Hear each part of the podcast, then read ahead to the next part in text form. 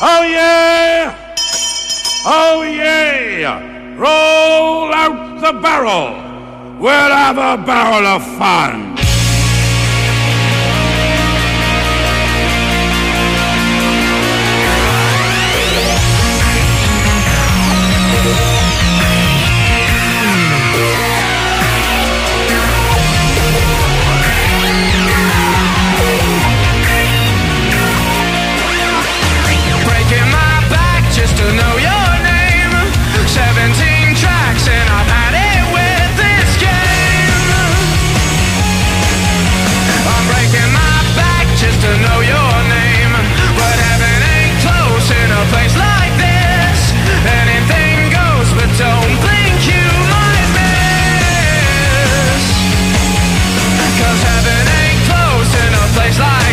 I said I haven't ain't close in a place like this.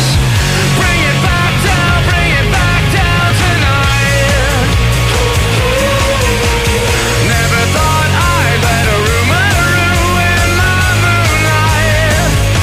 Well, somebody told me you had a boyfriend who looked like a girlfriend that I had in bed. You worry about you. It's not confidential. I've got potential.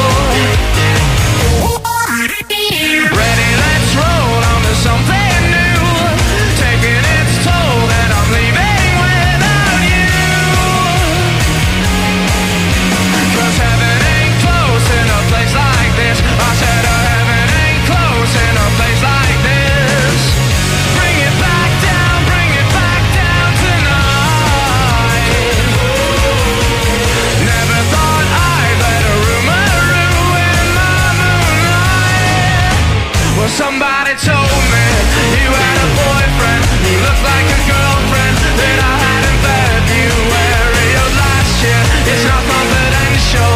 I've got potential. Rushing, rushing around. Place yourself for me. I said maybe, baby, please, but I just don't.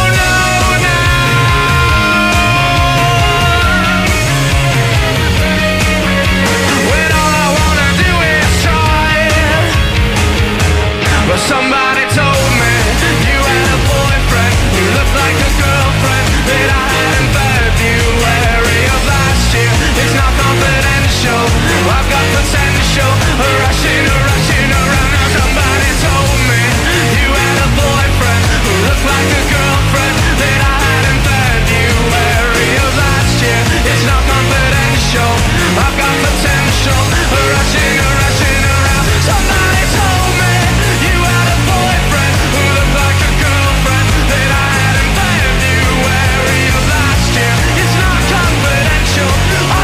Potential, rushing around. Καλησπέρα σας, είμαι ο Κώστας Κετσετζόγλου. Θα πάμε μαζί μέχρι τις 2 με άγραφα και με τα δύο παιδιά μας που ετοιμάζονται για ταξίδι τηλεφωνικά μαζί μας. Και ας κάνουμε το πρώτο τσεκάρισμα. Ηρακλή. Εδώ. Έτοιμος. Διονύση.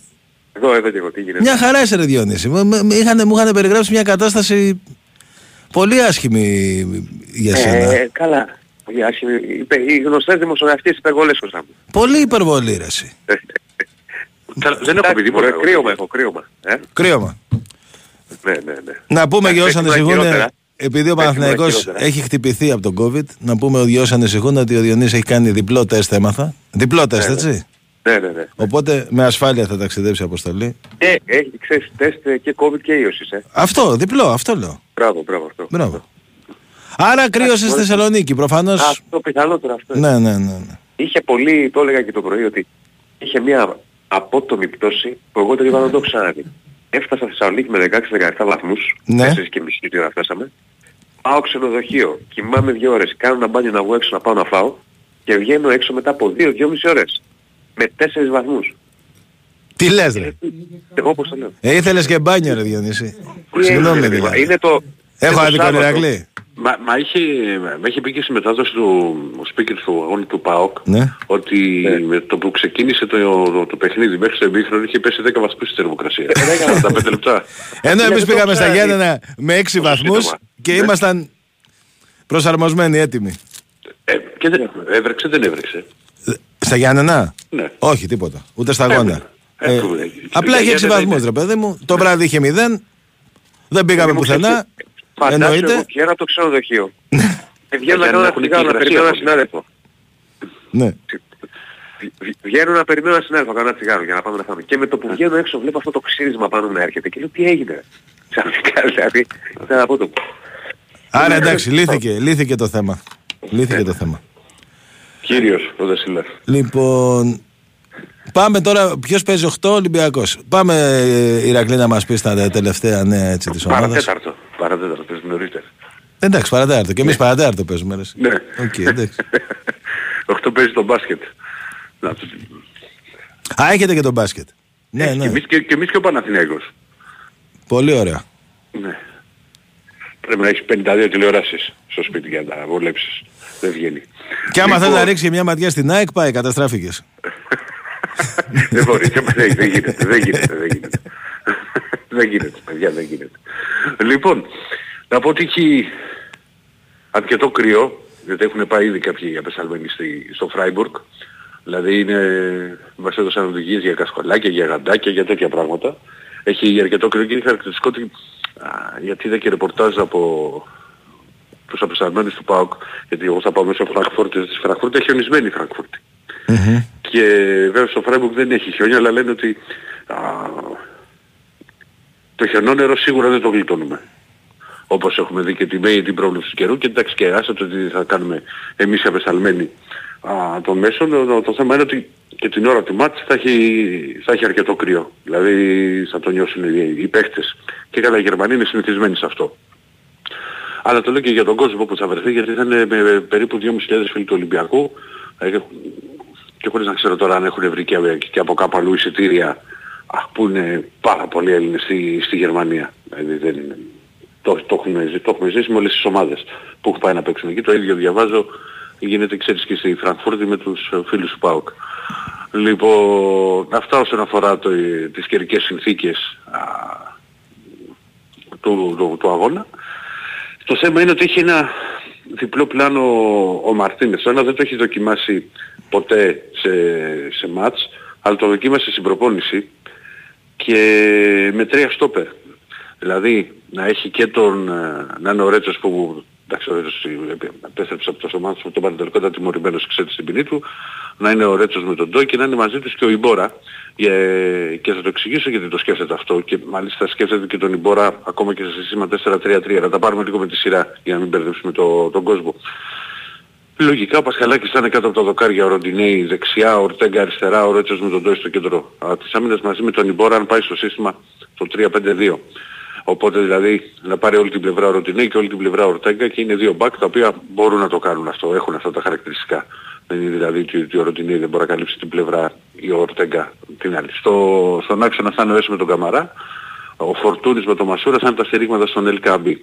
Σε περίπτωση όμως που προτιμήσει το 4-3-3, ουσιαστικά οι περισσότερες θέσεις δεν αλλάζουν, δηλαδή ο Πασχαλάκης, ο Ροντινέη, ο Ορτέγκα, ο Ρέτσος, ο Ντόι, ο Καμαρά, και να αφήσω λίγο τον Καμαρά, ο Φορτούνης, ο Μασούρας και ο Ελκαμπή είναι σίγουροι. Και μετά υπάρχουν 4 παίχτες, ο Έσο, ο Καμαρά, ο Αλεξανδρόπουλος και ο Ιμπόρα, που θα διεκδικήσουν 3 θέσεις. Σύμφωνα με αυτά που έχει δοκιμάσει ο προπονητής του Ολυμπιακού, ο Ιμπόρα έχει τις περισσότερες πιθανότητες να ξεκινήσει, και το κάνει κιόλας γιατί είναι ο πιο ψηλός παίκτης που έχει η ομάδα, και θέλει να είναι πολύ προσεκτικός Ολυμπιακός στις στατικές φάσεις. Να μην απειληθεί από τους Γερμανούς σε κάποιο φάουλ, σε κάποιο κόρνερ, δηλαδή να έχει ένα ψηλό παιδί που μπορεί να πάρει κεφαλιές. Και είναι ένας από τους λόγους των οποίους τον σκέφτεται τον Ιμπόρα, τον έμπειρο εκεί πάνω, ο προπονητής του Ολυμπιακού. Τώρα θα περιμένουμε και την αυριανή σημερινή πια τελευταία προπόνηση που θα κάνουν οι περιόδους για να πούμε περισσότερα πράγματα όσον αφορά το πλάνο. Υπάρχει συνέντευξη τύπου, υπάρχει και και η προπόνηση η οποία θα κάνει ο Ολυμπιακός στο γήπεδο της Φράιμπουργκ. Και βέβαια εκεί ως γνωστόν όλοι οι απεσταλμένοι βλέπουμε 15 λεπτά, δεν μπορούμε να δούμε περισσότερη προπόνηση. Δηλαδή βλέπουμε ουσιαστικά το ζέσταμα για να τα λέμε και στον κόσμο όπως έχουν τα πράγματα. Το ίδιο ισχύει για όλες τις ομάδες, όχι μόνο για τον Ολυμπιακό. 15 λεπτά είναι. Ναι. Πάντα. Τέλος. Δηλαδή άντε να, μέχρι να φύγουμε να δούμε και άλλα δύο. Ξέρεις, δεν μπορείς να δεις περισσότερα. Εντάξει, ένα κήπεδο στο οποίο ο Ολυμπιακός είχε πάει και πέρυσι, είχε πάρει τότε την ισοπαλία, είχε προηγηθεί με τον Ελαραμπή, είχε χάσει μια φοβερή ευκαιρία ο Μασούρας για να κάνει το 0-2, φοβερή ευκαιρία. Δηλαδή, απορώ δηλαδή πως δεν είχε μπει αυτό το γκολ.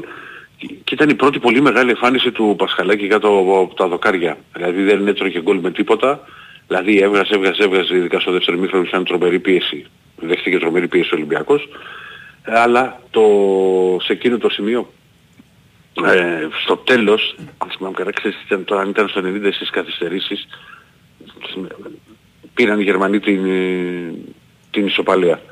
Αλλά τώρα ο Ολυμπιακός με την ισοπαλία δεν το λες άσχημο αποτέλεσμα όμως θα συσσόρθει σε μια έδρα ομάδα της Bundesliga, αλλά για να έχει ελπίδες για να περάσει στο Europa League θέλει μόνο νίκη. Μόνο νίκη, δεν θέλει δηλαδή κάτι διαφορετικό, δεν υπάρχει άλλο αποτέλεσμα. Σε περίπτωση που, γιατί εντάξει την τρίτη θέση, ακόμα και να ειδηθεί ο Ολυμπιακός και να κερδίσει το απολατηγό ΕΣΧΑ, πάλι την κρατά στα χέρια τους, δηλαδή έχει τους Σέρβους στο Καραϊσκάκι. Μάλιστα. Ωραία. Πάμε στο Διονύση. Ναι. Λοιπόν, εντάξει, για τον Παναθηναϊκό τώρα αύριο αναχώρηση αποστολής. Για το Καστεγιώνο που θα μείνει αποστολή, έκανα 20 λεπτά το Villarreal. 10 το πρωί αναχωρεί αποστολή, όλοι μέσα πλην των γνωστών Πάλμερ, Μπράουν και Μάγκνουσον.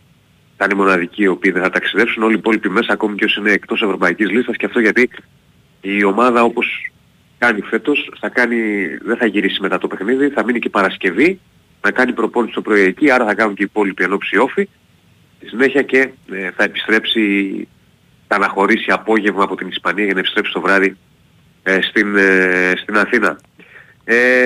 Μπαίνει ο Παναθηναϊκός σε μία, μετά την είδα από τον Άρη, μπαίνει σε ένα διάστημα ας πούμε αγώνων μέχρι 3 Γενάρη, μέχρι να φτάσει στο ντέρμπι με την ΑΕΚ λίγο αργότερα, όπου έχει 2 ευρωπαϊκά μάτς και 5 ελληνικά παιχνίδια με μεγάλο πρέπει. Τα λέγαμε και το πρωί σήμερα, το μεσημέρι δηλαδή, σήμερα με Ηρακλή εκεί στο εκπομπή, στους πενταράδες. Και γιατί το λέω αυτό, σε αυτά τα 5 παιχνίδια είναι μάτς με πανετολικούς, με βόλους, με όφι, με ατρόμητο, παιχνίδια δηλαδή τα οποία πρέπει να τα πάρει, αλλά έχει και τα 2 ευρωπαϊκά παιχνίδια στα οποία θα κριθεί η ευρωπαϊκή του συνέχεια. Πρώτα με τη Villarreal και στη συνέχεια με τη Maccabi Haifa. Το πιθανότερο είναι έτσι όπως έχει διαμορφωθεί η κατάσταση, με τη Maccabi Haifa να είναι, να το πω έτσι, ο τελικός. Στο τελευταίο παιχνίδι 14 Δεκέμβρη στη Λεωφόρο. Αλλά δεν σημαίνει δηλαδή ότι πάει ο Παναθηναϊκός στην Ισπανία απέναντι στη Villarreal που είναι 2 βαθμούς πιο πάνω από αυτόν για να χάσει. Θυμίζω ότι η βαθμολογία τώρα είναι η Ρέτσος 9 που φαίνεται ότι έχει καθαρίσει. Η Villarreal στους 6, ο Παναθηναϊκός στους 4, η Μακάμπι στον 1. Θα πάει ο Παναθηναϊκός να διεκδικήσει αποτέλεσμα. Αν θέλει να έχει ελπίδες για δεύτερη θέση πρέπει να κάνει διπλό. Έτσι. Σε διαφορετική περίπτωση είτε με χ είτε με ήτα θα παλέψει την τελευταία αγωνιστική για την τρίτη θέση που θα τον οδηγήσει στο conference. Είναι ένα μάτς το οποίο θέλει ο Παναθηναϊκός να βγάλει αντίδραση μετά την ήττα από τον Άρη, αλλά για να μην είμαστε και να πατάμε και λίγο στα πόδια μας και να μην είμαστε υπερβολικοί, δεν παίζει ο Παναθηναϊκός, γιατί μου στέλνανε ξέρω εγώ μηνύματα σήμερα, Διονύση, αν ο Παναθηναϊκός χάσει από τη Villarreal θα υπάρχει θέμα, ξέρω εγώ, προπονητή.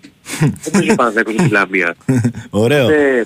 Με τον Απόλλωνα Σμύρνης. Παίζει με τη Villarreal, η οποία ξέρω εγώ πρόπερση πήρε το τρόπαιο, πέρυσι έφτασε στα ημιτελικά κορυφαία διοργάνωσης, ομάδα που λέγαμε και πριν το πρώτο μάτσο που είχε κερδίσει ο Παναθηναϊκός, μέχρι εκείνο το σημείο δεν ξέρω τώρα αν έχει αλλάξει κάτι, έχει τους περισσότερους βαθμούς στο Europa League, περισσότερο για τη Σεβίλη. Οκ. Παίζει εκτός έδρας, δηλαδή παίζει μες στην Ισπανία, δεν είναι πράγματα απλά αυτά. Προφανώς και δεν είναι το φαβορί, προφανώς και είναι το outsider, ωστόσο θα πάει εκεί, θα διεκδικήσει αποτέλεσμα και με αυτό το σκεπτικό θα παραταχθεί. Τώρα, αν και ξεκάθαρη εικόνα... Ναι. Θέλει για τη διάδα πρέπει να πάρει αποτέλεσμα οπωσδήποτε. Αν θέλει να βγει δεύτερος... Πρόσεχε, δεν μπορεί κάτι να πει στον Παναθηναϊκό δεν θέλω να βγω δεύτερος, θα βγω τρίτος. Μα το ίδιο ισχύει στον Ολυμπιακό, γι' αυτό θα προσπαθήσει να πάρει αποτέλεσμα. Θα προσπαθήσει να βγει δεύτερος. Άρα για να συμβεί αυτό, το πιθανότερο είναι να πρέπει να θέλει να πάρει μεθαύριο διπλό. Έτσι, μέσα στην Ισπανία. Δεν είναι απλό πράγμα. Δεν είναι εύκολο πράγμα να... Αν έχετε Κοσμοτέ Σπορτ 1 πρέπει να το βάλετε τώρα να δείτε, γιατί έχει τρομερές φωτογραφίες του Τσόχου.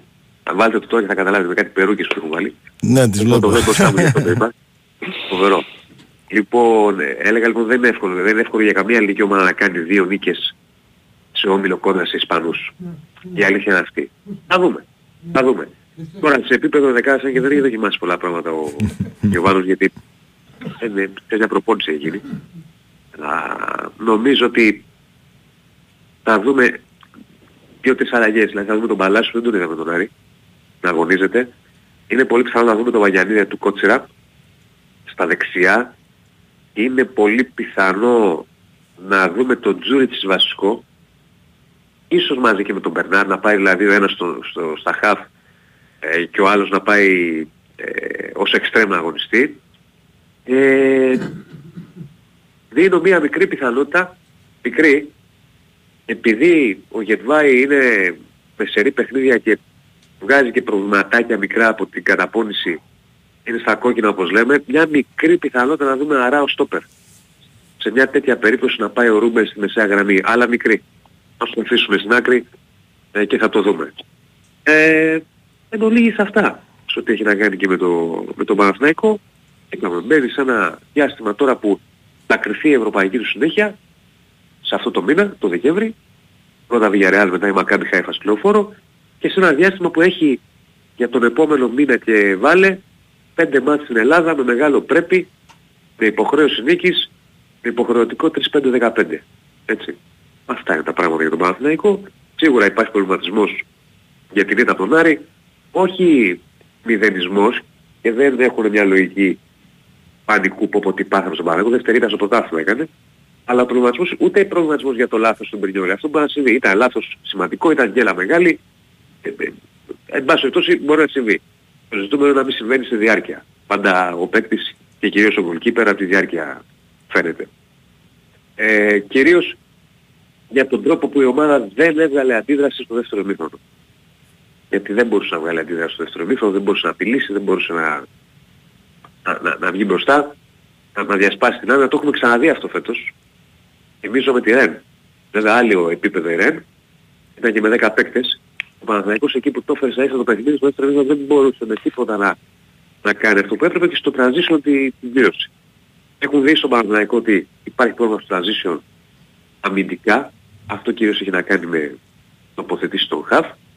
Έχουν δει στον Παναθηναϊκό επίσης ότι υπάρχει θέμα αμυντικά στο στόπερ, γιατί ο Μάγκλος είναι έξω, του λείπει πάρα πολύ ο Μάγκλος του Παναθηναϊκού και φαίνεται αυτό. Ο Πάλμερ Μπράουν ακόμα δεν έχει επιστρέψει, έχουν μείνει 2 αμυντικοί που βγάζουν συνέχεια παιχνίδια. Δεν είναι απλό πράγμα αυτό. Οπότε δεδομένα θα αποκτήσει στόπερ και στόπερ με δυνάμει βασικό Παναθηναϊκό στο μεταγραφική περίοδο αυτή που έρχεται. Αυτός είναι ο στόχος και για εκεί ψάχνονται. Εδώ και καιρό είναι η αλήθεια στον Παναθηναϊκό. Αυτά. Εγώ απλά θέλω να προσθέσω, γιατί το ξέχασα και το είπαμε και το πρωί με τον Διονύση, γιατί παρουσιάζει ενδιαφέρον, είναι η Φράιμπουργκ στα 10 της τελευταία μάτια σε όλες τις διοργανώσεις. Ναι. Έχει δεχτεί γκολ στα 9 και έχει σκοράρει στα 9. Δηλαδή στο μόνο μάτι το οποίο δεν σκόραρε είναι, δεν μπορεί να της πεις και κάτι στην ήττα της εκτός έδρας από την Μπάγερν με 3-0. Σε όλα τα άλλα έχει βάλει γκολ. Και για να έχει βάλει 19 γκολ είναι κοντά σε 2 μέσο όρο, ο μέσος όρος. Και το ίδιο ακριβώς συμβαίνει και στα μετόπιστεν. Έχει δεχτεί 19 γκολ σε 10 μάτς και στο μόνο παιχνίδι στο οποίος δεν μάζευε στην μπάλα από τα δίχτυα όπως λέγαμε και παλιά, ήταν στη νίκη με 5-0 επί της Τόπολα. Και δηλαδή ο Ολυμπιακός θα πρέπει να εκμεταλλευτεί, γιατί σίγουρα θα υπάρχουν αμυντικά θέματα. Όταν έχεις δεχτεί 19 γκολ σε 10 παιχνίδια, δεν μπορεί. Κάτι συμβαίνει εκεί. Άρα, αν δεν βάλετε γκολ, θα υπάρξει θέμα προπονητή. Ηρακλή. Έχουμε αρχίσει να γίνω διοσύλλας. Δεν παίζει με τη Λαμία εις μέρο του Σεωσόνου των Απόλλων. Δηλαδή, εντάξει. Πάμε κι εμείς. Ολοκληρώσατε, έτσι. Ναι. Ωραία. Εντάξει, για την ΑΕΚ τώρα... Το ότι ο Ραούχο προπονήθηκε κανονικά και γενικά είναι καλά. Οπότε μπορεί να είναι και για 11 την Πέμπτη. Αυτό είναι το σημαντικό της ημέρας. Γιατί και χθες είχε έτσι. Και στην προπόνηση της Δευτέρας, δηλαδή, ήταν δυνατή προπόνηση, σχεδόν κανονική. Και ήταν και λίγο έτσι προληπτικό το ότι δεν πήγε στα Γιάννενα. Άρα τον θέλει πολύ σε αυτό το μάτσο ο Αλμέιδα. Οπότε το αφήνουμε ανοιχτό ότι μπορεί να είναι και βασικό στο παιχνίδι αυτό, παρότι προέρχεται από απουσία, τέλος πάντων, στο μάτς με τα Γιάννενα. Γκαρσία Γιώσον το έχουμε πει ότι έχουν ελάχιστες πιθανότητες να παίξουν. Και επίσης ο Κάλενς, ο οποίος δεν είναι ούτως ή άλλως στην ευρωπαϊκή λίστα, δεν έχει κάτι σοβαρό, αλλά επειδή δεν είναι σίγουρο τώρα πώς προπονείς μπορεί να κάνει μέσα στη βδομάδα, και επειδή δέχτηκε κίτρινη κάρτα στα Γιάννενα που συμπλήρωσε, θα εκτίσει στο παιχνίδι με τον Άρη. Οπότε θα είναι μετά και θα έχει γίνει καλά και θα είναι και χωρίς τιμωρίες. Αυτά. Αύριο είναι η συνέντευξη τύπου. Θα γίνει στα Σπάτα αυτή τη φορά. Πρώτη φορά γίνεται αυτό. Συνήθως γίνεται στη Φιλαδέλφια, αλλά τώρα θα γίνει στα Σπάτα της ΑΕΚ η συνέντευξη τύπου. 4 ώρα θα μιλήσει ο Αλμέιδα. Αυτά. Υπάρχουν προειδοποιήσεις, να το πω και από εδώ, γιατί όπως γνωρίζουμε η ΑΕΚ έχει τιμωρηθεί με αναστολή, δηλαδή το πέταλο της original έχει τιμωρηθεί με αναστολή, και αν γίνει το παραμικρό στο επόμενο παιχνίδι, κάποιο καπνογόνο ή λέιζερ ή οτιδήποτε, τέλος πάντων, θα ισχύσει τιμωρία στο επόμενο ευρωπαϊκό μάτσο. Και δεν παίζουν, ξέρεις, η συνολέφα δεν κλειτώνεις. Ναι. Και έχουν και αυτό που κλείνουν μια εξέδρα. Αυτό είναι... Ναι. Σου λέγει έκλεισε η εξέδρα. Τέλος. Εντάξει, τόσα χρόνια στο ΆΚΑ δεν μας κλείσανε μια εξέδρα. Που δεν είχαμε πρόβλημα. Τώρα βρήκανε. Τέλος πάντων. Ναι. Αυτά. Να πάμε σε ένα μικρό... Έχει συμβεί και έχει μέρος εξέδρας. Και μέρος το θυμάμαι. Υπάρχει ποινή, δηλαδή να μην σε κλείσει ο Ολυμπιακός, κλείσει το κάτω μέρος και να κλείσει το πάνω. Ναι, γιατί νομίζω ήταν για ένα πανό στον Ολυμπιακό. Ναι. Και εκεί που αυτοί που ήταν πάνω από το πανό μπορεί να μην το βάλανε κι αυτοί. Και την πλήρωσαν. Μπράβο, την πληρώσαν αυτοί. Δεν το συζητάει. Δεν μπαίνει δηλαδή σε μια διαδικασία να πεις. Ναι. Όχι, εντάξει, απλά στην ΑΕΚ έδωσε μια αναστολή, ας πούμε. Γιατί γενικά είναι καλή η συμπεριφορά και όχι μόνο της ΑΕΚ και των άλλων ομάδων από ό,τι έχω δει. Αλλά ξέρεις, είναι και κάποια πράγματα που δεν τα επιτρέπει. Ιδίως το λέιζερ, δηλαδή, εδώ στην Ελλάδα, εμείς νομίζουμε ότι το λέιζερ είναι της πλάκας. Είναι πολύ. Ναι, στόχος στο πρελό. Είναι πολύ αυστηρή και να σου πω και την αλήθεια, και σωστά για μένα, έτσι. Γιατί επηρεάζει, ρε παιδί μου. Επηρεάζει. Ναι, βέβαια. Εντάξει, πρέπει να σταματήσει τώρα. Αυτό με το λέιζερ και με την πλάκα. Και όσοι το κάνουν που πιστεύουν ότι ξέρω μπορεί να έχουν κάποιο όφελος. Δεν ξέρω τι έχουν στο μυαλό τους ότι. Τι όφελος μπορεί να έχουν, δηλαδή. Κοίτα, ρε παιδί μου, αν την ώρα που πάει να εκτελέσει πέναλτι, ας πούμε, σου πέφτουν 10 λέιζερ στο μάτι, ναι, και να πετύχει το timing την ώρα της εκτέλεσης, δηλαδή πρέπει να είναι και ο άλλος. Ναι, ρε παιδί μου, αλλά και τον άλλο τώρα. Ναι, του δημιουργείς πρόβλημα. Του δημιουργείς, αλλά και να μην του δημιουργήσεις. Μην είσαι τόσο τσακάλι και απλά να καταλάβει ο άλλος ότι λίγο το σημαδεύουν το λέιζερ. Τι είσαι πρόβλημα, αυτό θέλω να πω. Καλά, ναι. Δηλαδή και γκολ να σου βάλει, αν το σημαδεύσεις με το λέιζερ, και το φάγεις τον γκολ ούτως ή άλλως, θα έχεις πρόβλημα μετά με τσουφτερά πρόσωπα. Αυτό θέλω να πω. Π.χ. στο μπάσκετ που το βλέπουμε πολλές φορές.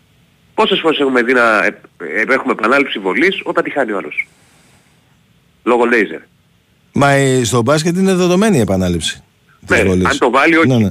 Αν το βάλει, αν το χάσει, εννοείται. Δεν κερδίζεις τίποτα. Ακριβώς. Εντάξει, πρέπει, το έχουμε πει άπειρες ώρες αυτός αυτή την εκπομπή. Και είχε εξαφανιστεί αυτή η μόδα. Και επανήλθε. Δηλαδή κάποια στιγμή το είχαν κόψει. Ναι, ρε φίλε, το θυμάμαι με τη Μολότοφ ότι έκλεισε το ΆΚΑ.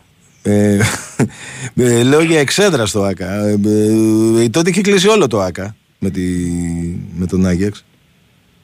Χειροπολεί. Και τα δύο μάτια τότε η ΑΕΚ τα είχε παίξει χωρίς κόσμο. Λοιπόν, πάμε σε ένα σύντομο διάλειμμα να πω και τα άγραφα όταν επιστρέψουμε και συνεχίζουμε.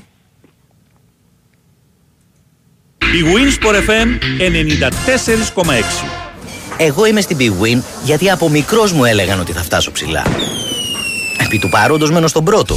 Αλλά στην Big Win οι αποδόσεις μου πάνε ψηλά σε όποιον αγώνα θέλω.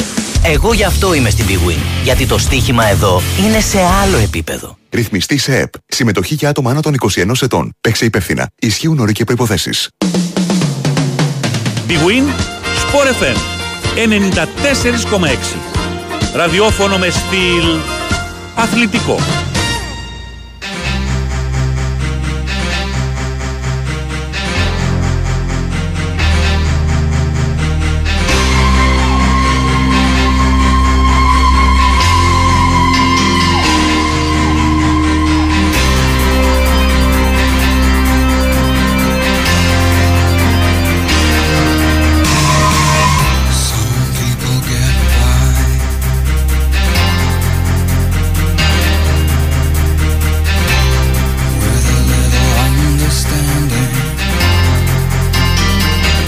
Λοιπόν, εδώ είμαστε και πάλι.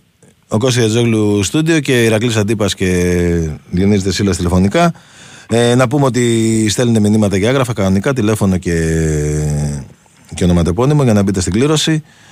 Και κερδίζετε ένα χορταστικό τραπέζι δύο ατόμων με τα πιο λαχταριστά κρατικά που τα άγραφα 1977 σας προσφέρουν εδώ και 46 χρόνια. Ηρακλή, βρήκα, ήταν ένα παιδί από τη Βοστόνη, AEG,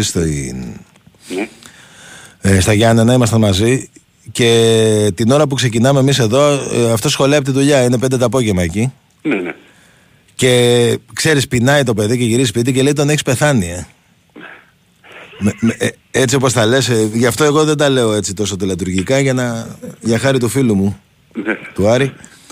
Οπότε, ναι, φτάνει σπίτι και του τρέχουν τα σάλια. Μου λέει πες του, σε παρακαλώ, μου λέει, δεν αντέχω, μου λέει. Τι να γίνει, δεν μπορούμε να κάνουμε κάτι, Άρη. Λοιπόν, ο πιο γευστικός κύριος της Αθήνας, μπριζολάκια και τα εκπληκτικά σπιτικά μπιφτεκάκια της Κυριαλένης. Τα άγραφα 1977 έχουν να πάτε στην ακρίβεια με χορταστικές μερίδες και τίμιες τιμές. Τηλεφώνησε τώρα στο 210-201-0600 και άκουσε όλες τις προσφορές live. Άγραφα 1977 με 4 καταστήματα, Πατήσια Νέα Σμύρνη και Βεϊκού 111 στο Γαλάτσι με άνετο πάρκινγκ. Και όπως έχουμε πει, μηνυματάκι, ονοματεπώνυμο και μπαίνετε στην κλήρωση. Και τηλέφωνο εννοείται, έτσι. Μην σας ψάχνουμε. Λοιπόν. 2-10-95-79-2-83-4 και 5. Και πάμε στην πρώτη γραμμή. Ρωτάει ένας φίλος Ηρακλή αν περάσει από Καρστρούη. Όχι. Δεν θα περάσει από Καρστρούη. Τώρα το δεν ξέρω αν παίρνει τώρα. Με τρένο θα πάω με έναν συνάδελφο. Θα πάρουμε το τρένο από Φραγκφόρτη και πάμε στο Φράιμπουργκ που το είχα κάνει και πέρυσι. 2 ώρες είναι περίπου. Μάλιστα. Ωραία. Λοιπόν. Καλησπέρα. Ναι, γεια σας. Καλησπέρα. Καλησπέρα. Τι γίνεται, Καλά είμαστε, εσείς? Γεια σου Κώστα, Γιώργος Σάεκ. Γεια σου Γιώργο. Γεια σου και εσένα Διονύση, περαστικά, και εσένα Ηρακλή. Γεια σου Γιώργο, γεια σου Γιώργο. Έχετε δει τη σειρά στην Κοσμοτέ TV με την Μπάγερν Μονάχου? Όχι, όχι. Ούτε εγώ. Είναι εκπληκτικό, παιδιά. Δείχνει την ιστορία από το 1965 και μετά, το πώς εδραιώθηκε η Μπάγερν Μονάχου στην Bundesliga. Γιατί από το 65 και πίσω ήταν... Β' εθνική νομίζω, Γ', Β'. Ναι, Β' σίγουρα. Η μεγάλη ομάδα τότε στο Μόναχο ήταν η Μόναχο 1860. Mm-hmm. Και η Μπορούσια Ντόρτμουντ ήταν καλή εκείνη την περίοδο και μετά έγινε πολύ καλή η Μπορούσια Μέχενγκλάντμπαχ με το Σίμοντσεν, ας πούμε. Αλλά είναι φοβερή σειρά γιατί δείχνει... έχει πολύ ωραία πλοκή, έτσι, λίγο μυθοπλασία, πολύ λίγο και πολλά πραγματικά γεγονότα. Με ηθοποιούς είναι, έτσι? Με ηθοποιούς, κανονικά. Δεν είναι ντοκιμαντέρ δηλαδή? Όχι, με ηθοποιούς, είναι σειρά στο Κοσμοτέ και δείχνει ας πούμε τον πρόεδρο της Μπάγκερ, τον αντιπρόεδρο, τον Γκέρτ Μίτλερ, τον Μπέκενμπάουερ, τον Πολ Μπράιντερ, τον Ζεπ Μάγερ να παίζουν κανονικά. Που αποκτήσαν τα πρώτα τους αυτοκίνητα, που κάνανε οικογένεια, τις πρώτες κοπέλες. Και τον Γκέρτ Μίτλερ που πήγε σχεδόν παρακαλετά. Ναι. Και ζέρι. Όταν ήρθε ο Μπράιντερ, αυτό δεν το ξέρα. Ναι. Εγώ γεννήθηκα το 1974, ας πούμε, εντάξει, μετά ξανά το... να ψάχνω λίγο από το δεκαετία του 80. Ο Μπράιντερ είχε τρομερό τσακωμό με τον Μπέκενμπάουερ, ας πούμε. Γιατί ο Μπράιντερ ήταν νέος, νεαρός, ο Μπέκενμπάουερ ήταν λίγο πιο μεγάλος. Και ήταν και αρχηγός στην Μπάγερν εκείνη την περίοδο, το 69, το 70 που ήρθε ο Μπράιντερ. Mm-hmm. Και είχαν πολύ κόντρα, μιλάμε μεταξύ τους, έτσι. Δεν το ξέρω ούτε εγώ. Ναι, ο Πολ Μπράιντερ ήταν έτσι μαρξιστής και τον Κερβάρα και τέτοια. Και τον Μπράιντερ το μόνο που θυμάμαι που είχε βάλει το 3-1 στο τελικό του 82. Ναι, το 82 που έβαλε το είχε μειώσει με το σουτ. Ο Μπράιντερ ήταν λίγο έτσι αριστερός και αυτά, ξέρεις, ήταν άλλο μυαλό, τελείως φεύγα να πούμε. Και την έλεγε συνέχεια, ας πούμε, στον προπονητή, στον Μπέκενμπάουερ, ας πούμε, έκανε μεγάλη κόντρα. Αλλά εξελίχθηκαν σε τεράστια ομάδα με τα συνεχόμενα κύπελα Ευρώπης πρωταθλητριών ομάδων και με το Μουντιάλ, ας πούμε, που πήρε το 1974 η Γερμανία. Κώστα, ναι. Μ' αρέσει πάρα πολύ ρε Κώστα η ΑΕΚ. Έχω την εντύπωση ότι δεν χρειάζεται καμία μεταγραφή να κάνει τώρα. Έτσι μου δείχνει εμένα. Η μεταγραφή μεγάλη που θα βγει στην ΑΕΚ στο δεύτερο γύρο είναι ο Ροδόλφο Πιζάρο. Ναι. Αυτός ο παίκτης, κατά τη γνώμη μου, ξέρει πολύ μπάλα. Ό,τι κινήσεις κάνει είναι σωστές. Μιλάμε, δίνει κάτι πάσες απίστευτες. Κρατάει απίστευτα ωραία την μπάλα και την ανοίγει στον κενό χώρο. Δεν ξέρω αν το έχεις προσέξει. Αλλά αυτός ο παίκτης... Το είπα και την Κυριακή και τη Δευτέρα. Ότι όταν μπήκε από το σημείο που μπήκε δεν έκανε ένα λάθος. Ναι, τίποτα. Και όσο πάει ανεβαίνει. Όσο πάει ανεβαίνει. Αυτό που φαντάζομαι είναι ότι θα γίνει όπως ήταν ο Τσούμπερ στο δεύτερο γύρο πέρσι. Κάπως έτσι θα είναι ο Πιζάρο. Μακάρι. Έχω την εντύπωση ότι δεν χρειάζεται κάποιο παίχτη. Καλά, ούτως ή άλλως δεν θα έπαιρνε σε αυτή τη θέση κάποιο παίχτη. Αν πάρει κάποιο παίχτη θα είναι κυρίως αριστερό μπακ. Εκτός αν προκύψει κάτι... Δηλαδή, ρε παιδί μου, ξέρεις, καμιά φορά μπορεί να προκύψει ένας παίχτης που να είναι μια τρομερή ευκαιρία και να είναι μέσω χρονιάς, έτσι κάτι μπορεί να γίνει. Ουσιαστικά όμως δεν χρειάζεται. Δηλαδή η ομάδα είναι έτοιμη, δεμένη, με πολύ καλά... Κοίτα, αν πάρει απόφαση να πάει για ένα μήνα, ας πούμε, με τον Πίλιο και ό,τι άλλες εναλλακτικές υπάρχουν... Εγώ θα το ήθελα, Το παλικάρι γιατί να μην βγει, ας πούμε. Εντάξει, να δούμε αν το σκέφτεται έτσι και ο Ματίας. Ο Αλμέιδα, όπως ο Βαγιανίδης στο Παναθηναϊκό, όπως ο Παναγίδης στον Άρη, να βγει και ο Πίλιος, ας πούμε, το νέο αίμα, ας πούμε, έτσι. Αυτός ο πιτσιρικάς που είπες τώρα στον Άρη, τον έβαλε ο Μάτιος κατευθείαν. Ο Παναγίδης, ναι. Πολύ καλός. Πολύ καλός. Τόσο τον έχουμε δει το παιδί. Διονύση. Έλα φίλε μου. Κάνω πρόβλεψη, έτσι. Ο Παναθηναϊκός είναι εκτός πρωταθλήματος. Στο λέω από τώρα. Τελείωσε ο Παναθηναϊκός. Τον πέθανε σαν να πω. Ο Παναθηναϊκός τελείωσε. Όποιος ξέρει μπάλα.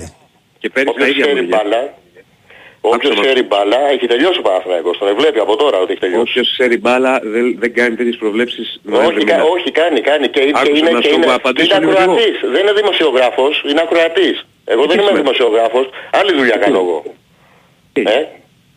Πώς? Και αυτό τι σημαίνει? Σημαίνει ότι μπορώ να, ρε παιδί μου, να κάνω μια πρόβλεψη έτσι... Άλλο λέω, αν ξέρεις μπάλα... Αρκετά extreme. Και ρωτάω και τους δύο όσους αρέσουν εκεί, δεν κάνεις τέτοια πρόβλεψη Νοέμβρη μήνα. Εγώ θα την κάνω τώρα. Και θα πούμε πάλι τον Μάιο γι' αυτό. Τα ίδια μου έλεγες και πέρυσι. Τα ίδια έλεγα. Ο Παναθηναϊκός δεν θα πάρει το πρωτάθλημα, η ΑΕΚ θα το πάρει. Όπως λέω και φέτος. Όχι, πέρυσι μου έλεγες. Θα βγει τέταρτος. Θα βγει τέταρτος. Ωραία, δεν πειράζει, βγήκε δεύτερος. Με 5 βαθμούς διαφορά. Δεν έχει να κάνει αυτό. Δεύτερος τέταρτος. Θέλω να σου πω, δεν επιβεβαιώθηκες. Επιβεβαιώθηκα γιατί είπα η ΑΕΚ θα πάει πρωτάθλημα. Όπως λέω και φέτος. Άκου και έναν άλλον. Το ότι έχεις πρόβλημα τον Παναθηναϊκό. Δεν μπορεί... Σεβαστώ αυτό. Το ξέρω ότι έχεις πρόβλημα. Έχω πρόβλημα εγώ και όλη η Θεία 21. Η Original. Όλη η Original 21. Εντάξει. Για να ξεπερδεύουμε με αυτό. Έχω πρόβλημα με τον Παναθηναϊκό. Δεν έχω πρόβλημα με τον Παναθηναϊκό. Με τη θύρα 13 έχω πρόβλημα εγώ προσωπικά. Δεν με νοιάζουν αυτά ρε φίλε, εδώ μιλάμε για ποδόσφαιρο. Εμένα με νοιάζουν γιατί χάθηκε ένας άνθρωπος. Δεν με νοιάζουν. Άστα αυτά τώρα, αυτά είναι χουλιγκάνικα. Εδώ δεν είναι χουλιγκάνικα. Εντάξει, δεν είναι χουλιγκάνικα, σκοτώθηκε άνθρωπος. Βεβαίως, είναι χουλιγκάνικα, εδώ δεν είμαστε χουλιγκάνοι. Το εντάξει. Δεν είμαι χουλιγκάνος. Αεροπόρος είμαι, δεν είμαι χουλιγκάνος. Επειδή δεν είσαι λοιπόν χουλιγκάνος. Λοιπόν, αλλά πρέπει να λέμε την αλήθεια. Κάτσε βρε να σου μιλήσω λίγο να μ' ακούσεις. Ναι. Χουλιγκάνικα επεισόδια, αδερφέ μου, σε όλο τον κόσμο δυστυχώς και στην Ελλάδα δυστυχώς γίνονται. Και κακώς γίνονται. Αλλά δεν το προκάλεσε η ΑΕΚ. Το προκάλεσε η ΑΕΚ. Ναι, καταρχάς αυτό δεν έχει σχέση με το ότι ο Παναθηναϊκός θα μείνει εκτός πρωταθλήματος ή εντός. Δηλαδή αυτό δεν έχει να κάνει με το συγκεκριμένο θέμα. Δεν έχει σχέση με τις ομάδες σου, λέει ο χουλιγανισμός, θα έχει μπερδέψει γιατί μου το έχεις ξαναπεί. Δεν έχει σχέση με τις ομάδες. Ο χουλιγανισμός είναι μια αρρώστια. Είναι μια αρρώστια, άκουσα με φίλε. Που κάτι τύποι πάνε απ' έξω από τα γήπεδα ή απ' έξω από το... Πλέον έξω γίνεται, η παλιά γινόταν στα γήπεδα. Ή στα σπίτια απ' έξω ή στα καφενεία, δεν ξέρω εγώ πού, και πλάκονται στο ξύλο. Ναι, εντάξει. Εγώ αυτή την πρόβλεψη που κάνω, απλά θέλω να την κρατήσεις, γιατί βλέπω πάντα 4 δεκαετίες. Και θέλω να την κρατήσεις, αυτό, τίποτα άλλο. Και λέω εγώ, είναι τουλάχιστον αφελές κατά τη δική μου άποψη, δεν ξέρω τι θα γίνει. Νοέμβρη μήνα να μου λες ότι ο Παναθηναϊκός ή ο Ολυμπιακός ή ο ΠΑΟΚ είναι εκτός πρωταθλήματος. Ο Παναθηναϊκός είναι εκτός. Το λέω από τώρα για να επιλογηθώ τον Μάιο. Και σου λέω λοιπόν, επειδή δεν μου αρέσει να μασάω τα λόγια μου, δεν μιλάς ποδοσφαιρικά. Εντάξει, μιλάς για άλλους λόγους. Αν ήμασταν κοντά θα σου έλεγα ανέλεια. Αν είχαμε χρόνο, δεν έχω χρόνο τώρα και δεν πρέπει, θα στο ανέλεια. Όχι. Δεν πρέπει, γιατί πρέπει να μιλήσουν οι υπόλοιποι. Άκου την Κυριακή στον Μπαγκάκι τι είπα και θα δεις πώς το ανέλησα. Ξέρω στον Μπαγκάκι, με μένα μιλάς. Άμα θες να τα ακούσεις τον Τιμάν. Εντάξει, δεν πειράζει. Έγινε Γιώργο, να είσαι καλά φίλε μου. Καλό βράδυ. Πάμε παρακάτω.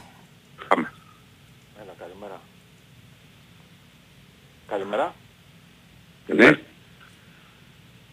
Μέλα, καλημέρα. Ο Ανδρέας είμαι. Γεια σου Ανδρέα. Τι θα πω, Κώστα... Ανδρέα, λίγο πιο δυνατά, αν έχεις. Έλα, Κωστή, και το Τζόγλου είπες για τον Ολυμπιακό αν θα αλλάξει προπονητή, αν χάσεις. Όχι ρε, για πλάκα το είπα, επειδή είπε ένας στο Διονύση αν θα αλλάξει και ο Βάνοβιτς, αν υπάρχει θέμα και ο Βάνοβιτς αν χάσει. Αυτό είναι, κοίταξε, είναι μια γενική άποψη την οποία θα την πει ο οποιοσδήποτε κρίνοντας ένα αποτέλεσμα και ο οποιοσδήποτε. Κάμε χαβαλέ έκανε. Ναι, αλλά μην την κάνουμε όμως σοβαρή τη συζήτηση, εκτός αν έχεις εσύ κάτι να πεις πάνω σε αυτό. Δεν την κάνω σοβαρή τη συζήτηση. Εγώ τη συζήτηση θα την κάνω όπως είναι το ποδόσφαιρο. Δεν ακούγες όμως, παιδί. Ναι, θα την κάνω όπως είναι το ποδόσφαιρο. Μ' ακούτε τώρα? Λίγο καλύτερα σ' ακούμε, ναι. Ναι, θα την κάνω όπως είναι το ποδόσφαιρο. Εάν ήσουν όπως το βλέπει ο καθένας το ποδόσφαιρο, όμως όταν βλέπεις ένα παιδί το οποίο τα 100 μέτρα πρέπει να τα κάνει 14 δευτερόλεπτα, όποιος ξέρει, όποιος αντιλαμβάνεται τι σημαίνει αυτό, σημαίνει ότι δεν είναι ταχύτητες για έναν άνθρωπο που μπορεί να παίξει στόπερ. Και όταν υπάρχει ένας προπονητής ο οποίος αυτή τη στιγμή σκέφτεται ότι θα παίξει με τρίτο στόπερ τον άνθρωπο που κάνει 14 δευτερόλεπτα τα 100 μέτρα, ανεξαρτήτου αποτελέσματος, και ειδικά αν είναι και προπονητής του Ολυμπιακού, καν δεν πρέπει να υπάρχει σαν προπονητής του Ολυμπιακού. Τι είπα να πει ανεξαρτήτου αποτελέσματος? Προπονητής είναι άνθρωπος, κάνει δοκιμές. Τι πάει να πει δηλαδή ότι ανεξαρτήτως αποτελέσματος, και άμα πάρει ο Ολυμπιακός διπλό, τι θα πεις μετά δηλαδή? Αυτό σημαίνει ότι κρίνεις, άμα πω εγώ δηλαδή ότι άμα πάρει ο Ολυμπιακός διπλό είναι καλός προπονητής, αλλά άμα χάσει είναι κακός. Ναι, μα η ίδια κουβέντα είχε γίνει όταν ας πούμε ξεκίνησε για πρώτη φορά στη φετινή σεζόν με τη West Ham, που έβαλε με 3 παίκτες στον άξονα, έπαιξε με 4-3-3 αντί για το 4-2-2 που ουσιαστικά παίζει. Και του βγήκε. Ναι, του βγήκε όμως. Μπροστά με τη West Ham και ήταν 4-3-3. Το θέμα δεν ήταν το μπροστά, το θέμα ήταν στον άξονα. Σου λέω, όταν μου λες 4-3-3, έτσι είπες. Ποιοι είναι οι τρεις μπροστά που παίζουν 4-3-3? Τους μπροσταθές. Ναι. Το 4-3-3 που λες, γιατί και πάλι και για αύριο μιλήσεις για 4-3-3, ότι μπορεί να παίξει. Εγώ είπα δύο πράγματα ότι έχει δουλέψει στις προπονήσεις ο Μαρτίνες. Το ένα είναι με τον Ιμπόρα να παίξει με 3-5-2 και να πάρουν όλη την πλευρά τα δύο μπάκο Ροντινέη με τον Ορτέγκα και το άλλο είναι να παίξει με 4-3-3 και θα δούμε ποιοι θα είναι η τριάδα στα χαφ. Είναι η τριάδα μπροστά που θα παίξει 4-3-3. Για να σου πω ότι δεν υπάρχει περίπτωση ο Ολυμπιακός να παίξει 4-3-3 γιατί δεν έχει τρεις μπροστά. Τι δεν έχει. Πώς δεν έχει τρεις μπροστά. Ποιος έχει. Θα παίξει με τον Ελκαμπή στην κορυφή, με τον Φορτούνη δεξιά και λογικά τον Μασούρα ή τον Μοντένσε. Αλλά το Μασούρα περισσότερο. Το σύστημα δεν το κάνει. Πάντως με τη West Ham ο Φορτούνης έπαιξε και ο Μοντένσε. Ναι, το σύστημα δεν το κάνει ότι ο Φορτούνης θα παίξει μπροστά και ο Μασούρας θα παίξει μπροστά. Το σύστημα το κάνει το τι είναι τι χαρακτηριστικά έχει ο παίκτης. Το σύστημα το ποδοσφαιρικό δεν είναι ένα ποδοσφαιράκι που βάζω εγώ μια δηλαδή με αυτούς τους παίκτες, αν μου επιτρέπετε με αυτούς τους παίκτες δεν μπορεί να παίξει ο Ολυμπιακός 4-3-3. Με αυτά τα χαρακτηριστικά όχι. Γιατί? 4-3-2-1 είναι. Καλά εντάξει, οκ. Γιατί είναι η εξτρέμ γραμμή δηλαδή. Βεβαίως. Μόνο έτσι παίζεις. Την ίδια ευθεία. Το 4-3-3 είναι η ίδια ευθεία. Οι τρεις μπροστινοί παίκτες. Αυτό είναι. Ότι ο ένας είναι από τη μία, ο άλλος είναι από την άλλη και ο Ελκαμπή αυτό είναι το 4-3-3. Ποτέ δεν είναι συνευθεία. Τι? Ποτέ δεν είναι η τριάδα συνευθεία μπροστά. Ποτέ δεν είναι. Όχι. Θα σου πω λοιπόν εγώ. Μια τριάδα μπροστά. Τζολέ. Ούτε έτσι. Δεξιά ο Αργεντίνος, το εξτρέμ, ο Γκαλέτη και ο Κοβάσεβιτς. Αυτό είναι 4-3-3. Αυτό μα που δεν είναι τώρα ο Ολυμπιακός... Δεν παίζανε στην ευθεία αυτή. Δεν ήταν ο Κοβάσεβιτς. Τα χαρακτηριστικά των παιχτών είναι επιθετική. Όταν λες ότι παίζω 4-3-3, παίζω να μιλήσει για γραμμή και να συγκλίνουν προς τα μέσα, αλλά πλέον οι εξτρέμ όλοι συγκλίνουν. Δεν συγκλίνουν. Τα χαρακτηριστικά των παιχτών είναι επιθετική. Αν τα χαρακτηριστικά των παιχτών είναι κεντρώοι, δεν υπάρχει δηλαδή ο Φορτούνης δεν έχει επιθετικά χαρακτηριστικά. Κεντρός είναι ο Φορτούνης. Παίκτης κέντρου είναι ο Φορτούνης. Και ο Τζόρτζεβιτς γραμμής ήταν περισσότερο και ο Γκαλέτη ήταν περισσότερο γραμμής. Ναι, σου ξαναλέω, τα χαρακτηριστικά των παικτών καθορίζουν το σύστημα. Δεν το καθορίζει το πώς το λένε, εάν εγώ τοποθετώ να παίξω, δεν είναι ένα ποδοσφαιράκι ξύλινο το οποίο έχω βάλει 4 πίσω. 3 στο τέτοιο, στο κέντρο και 3 μπροστά. Είναι χαρακτηριστικά παιχτών τα οποία καθορίζουν. Και όσο για το αν θα αλλάξει προπονητή ο Ολυμπιακός... Μα δεν το πράγμα ότι θα αλλάξει προπονητή, κύριε αδερφέ. Δεν το προπονητή. Εδώ συζητάμε με αυτό που είπε ο Κώστας. Μα γιατί συζητάτε όμως με αυτό που είπα? Δεν μας τρελάνεις δηλαδή. Ναι βρε, πάνω στην πλάκα σου βασίστηκα και μιλάω. Δεν το λέω ότι το είπε σοβαρά. Εγώ όμως μιλάω και λέω. Πέρυσι ο Ολυμπιακός δεν άλλαξε 4 προπονητές. Μα είχε θέματα και άλλαξε προπονητές δε. Είχε θέματα. Ναι. Το Μίτσε τον άλλαξε τη στιγμή που πήγαν τα παιδιά στο Ρέντι. Και ο Μίτσελ ήταν με το που τελείωσε το μπάτς και ουσιαστικά και παραιτήθηκε. Αν δεν πήγε κανένα τα παιδιά και κάνανε και άλλα. Τα παιδιά απαιτήσανε να φύγει. Οπότε Κωστή, μην μπαίνεις στη διαδικασία να ψάχνεις το αποτέλεσμα στον Ολυμπιακό. Έχεις μπερδευτεί. Όχι, δεν έχω μπερδευτεί. Γιατί η κουβέντα με τον Ολυμπιακό... Άσε τώρα θα μου πεις, η κουβέντα για το... που είχαν πάει οι οργανωμένοι και είχαν μιλήσει είχε γίνει με τον Μαρτίνς μετά το μάτς. Οι οργανωμένοι πήγανε... Κάτσε ρε να σου πει ρε, μα σου είπα εγώ είχαν μιλήσει επί Μαρτίνς μετά την ήττα από τη Μακάμπη ότι κόουτς ευχαριστούμε, έχεις προσφέρει πολλά στον Ολυμπιακό αλλά δεν γίνεται, είναι πολύ βαρύ το αποτέλεσμα για την ομάδα. Αυτό είχε υποθεί τότε. Και με τον Μίτσελ πήγανε. Λοιπόν, στον Ολυμπιακό Κωστή, επειδή εσύ το λες για πλάκα αλλά εμείς μιλάμε Εμείς μιλάμε σοβαρά όταν μιλάμε για τον Ολυμπιακό και για τους προπονητές του. Άμα θέλει ο Βαρινάκης να διώξει τον προπονητή, δεν χρειάζεται να πει τίποτα. Στέλνει τα έμι στα παιδιά του και τον έχουν ελευθερίσει για βάση. Πάμε παρακάτω. Πάμε παρακάτω. Let's go.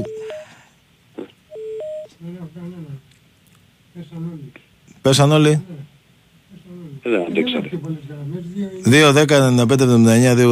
2-10-95-79-283-4 και 5 τα τηλέφωνα για να στείλετε επικοινωνίας. Λοιπόν, Μισό λεπτό να δούμε. Το πέναλτι που πήρε Παρί το είδατε? Το είδα, ναι. Τι άποψη έχετε? Δεν υπάρχει. Έχει γίνει η ίδια φάση πριν και δεν το έχουν δώσει. Η ίδια. Το ναι. Με βάρ το έδωσε πάντως. Έμοιαζε. Απλά για να καταλάβει ο κόσμος, και στις δύο φάσεις έχει βρει πρώτα σε άλλο μέρος του σώματος, στο στήθος ας πούμε. Στην πρώτη φάση δεν το δίνει, στη δεύτερη το δίνει. Η διαφορά είναι ότι στη δεύτερη φάση, αν κάνω λάθος με διορθώνετε, το χέρι είναι σε πιο έτσι υπερέκταση σχέση με την πρώτη φάση. Δηλαδή, είναι σε πιο θέση ρε παιδί μου. Ναι, πιο τεντωμένο ας πούμε, πιο ποδοποδρά. Γι' αυτό δηλαδή καμιά φορά που λέμε ότι αν βρει πρώτα στο στήθος και μετά πάει στο χέρι δεν δίνεται. Κάποιες φορές δίνεται. Αυτή η θέση, ναι, το δίνει ο διαιτητής. Πάμε σε γραμμές γιατί επήλθε. Πάμε στον επόμενο, καλησπέρα. Χαίρετε. Γεια σας. Πάνω. Πάνω. Κότσο, γιατί δεν ήρθες ρε? Δεν προλάβαινα ρε Πάνω. Γιατί άλλος μίλησε. Δεν προλάβαινα. Την επόμενη φορά. Sorry, την επόμενη φορά. Γιατί τι ώρα έφυγες? Τι ώρα αναχώρησε το αεροπλάνο? Το αεροπλάνο πέταγε 12. Γιατί δεν προλάβαινε? Είχα πάει από τις 10 και... 10 η ώρα. 10 και 4 εκεί. Ναι. Ρε Σιτάκη, όχι πίτα με μελομακάρονο. Τι είναι αυτά ρε που ακούγαμε ρε Σιτάκη? Έσχος. Τι? Έσχος. Τι λέει ρε? Έσχος λέω, πίτα με μελομακάρονο. Άμα τώρα τι, όχι τσουρέκι με μελομακάρονο, όχι κέικ με μελομακάρονο, όχι κροασάν με μελομακάρονο, όχι να τα παλύψεις το ψωμί σαν το βούτυρο. Τι ήταν αυτά τα πράγματα που ακούγαμε βραδιάτικα? Παρανοϊκά. Παρανοϊκά. Μα τώρα τι, το μελομακάρονο είναι να φας ένα-δύο μελομακάρονα και να... Τι είναι, για απόλαυση είναι, για να χόρτασε.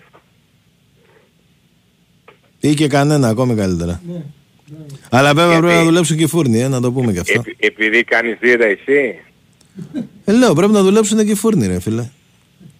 Και τα ζαχαροπλαστικά, όχι μόνο φούρνοι. Πάντως ο Γιώργος ρε φίλε, πολύ μένος με τον Παναθηναϊκό. Δεν το έχω καταλάβει, δηλαδή... Ναι, αλλά μπερδεύει τα πράγματα μου. Πέρυσι, άκουσε με λίγο, πέρυσι είχε γίνει το συμβάν αυτό όταν έλεγε, δηλαδή, με τόσο μίσος... Μην τα μπερδεύουμε, να στα αφήσουμε αυτά απ' έξω. Εγώ δεν τα μπερδεύω, εγώ λέω, δεν είναι καμία σχέση το ένα με το άλλο. Δεν είναι καμία σχέση το ένα με το άλλο. Αν το βλέπει ποδοσφαιρικά ότι ο Παναθηναϊκός είναι εκτός πρωταθλήματος, εντάξει, να το δεχτώ. Τώρα, το γυρνάει, ας πούμε... Δηλαδή έκανε μια ήττα ο Παναθηναϊκός ξαφνικά, βγήκε εκτός ή με μια νίκη αύριο μετά από το με κακή απόδοση. Και κακή ήταν, με κακή απόδοση. Η ΑΕΚ στην Κρήτη δεν είχε κακή απόδοση που έχασε. Τι σημαίνει ότι βγήκε εκτός του πρωταθλήματος? Θέλω να πω ότι αυτά είναι θέμα διαχείρισης. Δεν είναι... Μαραθώνησε το πρωτάθλημα. Ναι. Δεν μπορεί να λες το πράγματα. Το θέμα εσύ είναι ότι ο Παναθηναϊκός, πώς το λένε... από το πίσω παιχνίδι πλέον το build-up όπως το λέτε εσείς δεν μπορεί να το εξυπηρετήσει. Δεν μπορεί γιατί του λείπει ο Μάγνουσον. Ο Γετβάη μπορεί να...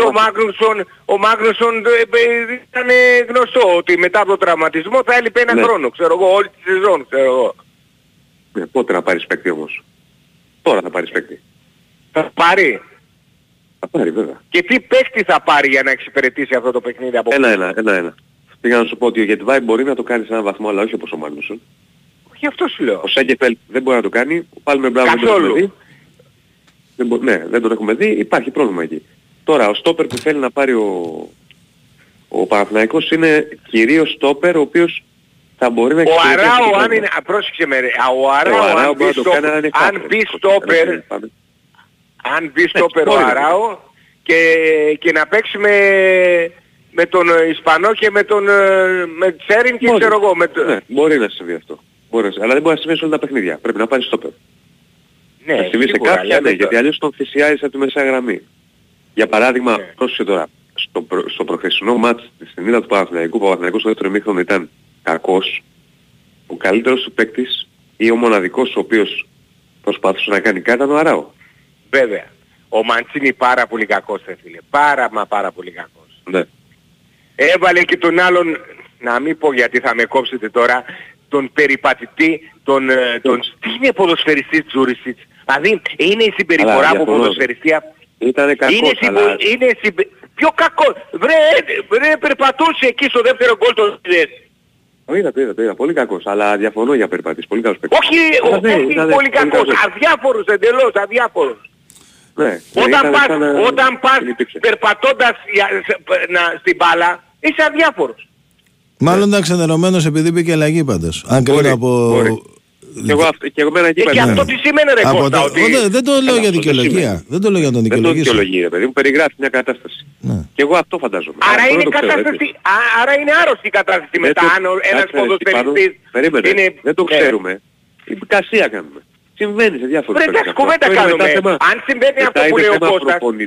Άκουσε με λίγο. Αν συμβαίνει αυτό που λέει ο Κώστας, υπάρχει πρόβλημα. Υπάρχει ένα.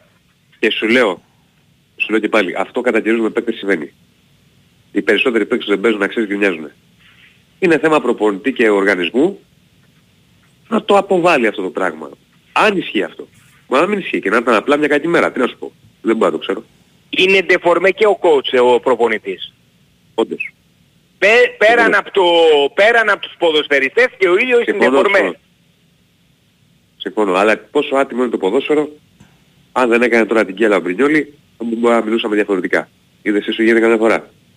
Έτσι είναι. Αλλά συμφωνώ ότι είναι τεφόρμα και ο coach, δεν είναι. Το βλέπεις και με τον Άρη ας πούμε κάποια πράγματα. Να πω κάτι. Δεν έχει καμία σχέση το ένα το λάθος, δηλαδή το προχθεσινό λάθος, με το λάθος που έκανε... Εδώ ήταν από πολύ υπερβολική σιγουριά και επειδή γυρνάει συνέχεια η μπάλα πίσω. Ο Σάκεφελ δεν μπορεί ούτε μια τρίπλα να κάνει, ούτε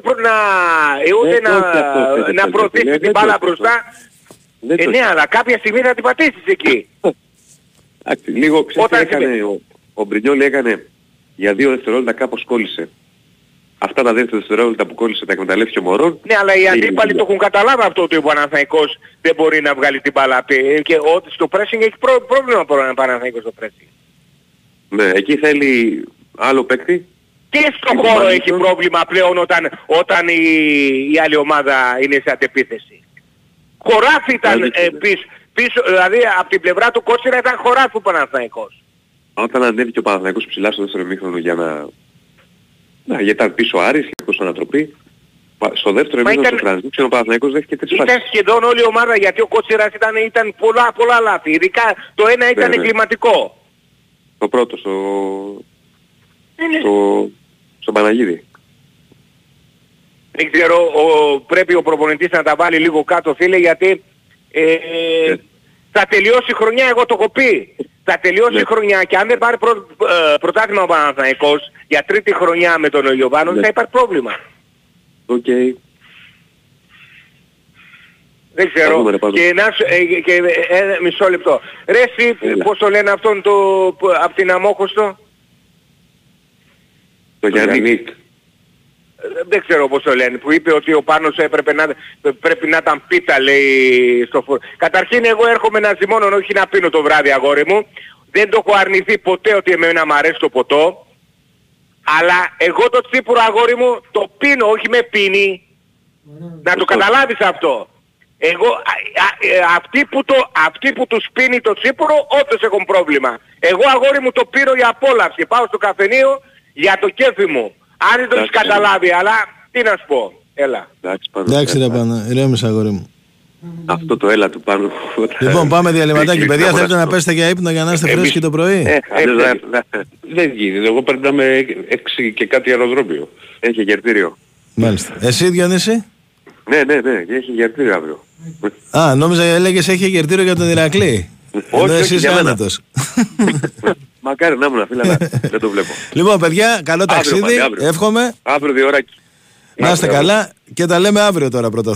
Γιατί εδώ έχουμε 3 ημέρο τώρα. Ελπίζω όχι πένθος, χτυπάει ξύλο. Γιατί κολλάει το 3 ημέρο με το πένθος, ξέρεις. Λοιπόν, καλό ταξίδι, παιδιά. Να είστε καλά. Διάλειμμα, έτσι. Πάμε στο μεγάλο μας διάλειμμα και επιστρέφουμε. Η Winsport FM 94,6. Είμαστε όλοι εδώ. Είμαστε όλοι εδώ. Ακόμα και η κυρία θα γυρίσει και ο τροχός. Θα γυρίσει και ο τροχός, θα... Ναι, ναι, αυτό. Έχει την απάντηση σε ό,τι της φέρει η ζωή. Ό,τι φέρει. Ακόμα και στο Lucky Rounds. Εκεί κι αν είναι έτοιμη για ό,τι φέρει το επόμενο spin. Πάμε λίγο να γυρίσει ο τροχός. Να το πάλι. Γιατί όταν το στοίχημα Lucky Rounds μοιράζει καθημερινά έπαθλα σε live καζίνο και στοίχημα εντελώς δωρεάν, είμαστε όλοι εδώ. Είμαστε όλοι στοίχημαν. Στοίχημαν. Το παιχνίδι σου καλύτερο. Ισχύουν όροι και προϋποθέσεις. Ρυθμιστής σε ΕΕΠ. Συμμετοχή για άτομα άνω των 21 ετών. Παίξε υπεύθυνα. Μαζί θα πρασινίσουμε την Ελλάδα ξανά. Την Κυριακή 3 Δεκεμβρίου στις 10 το πρωί στον Ημιτό θα φυτευτούν 1.000 δενδράκια. Σημείο συνάντησης το δασικό φυλάκιο της Αργυρούπολης, στο τέρμα της οδού Διγενεία Κρήτα. Έλα και εσύ να αφήσεις το δικό σου αποτύπωμα. Όλοι μαζί μπορούμε.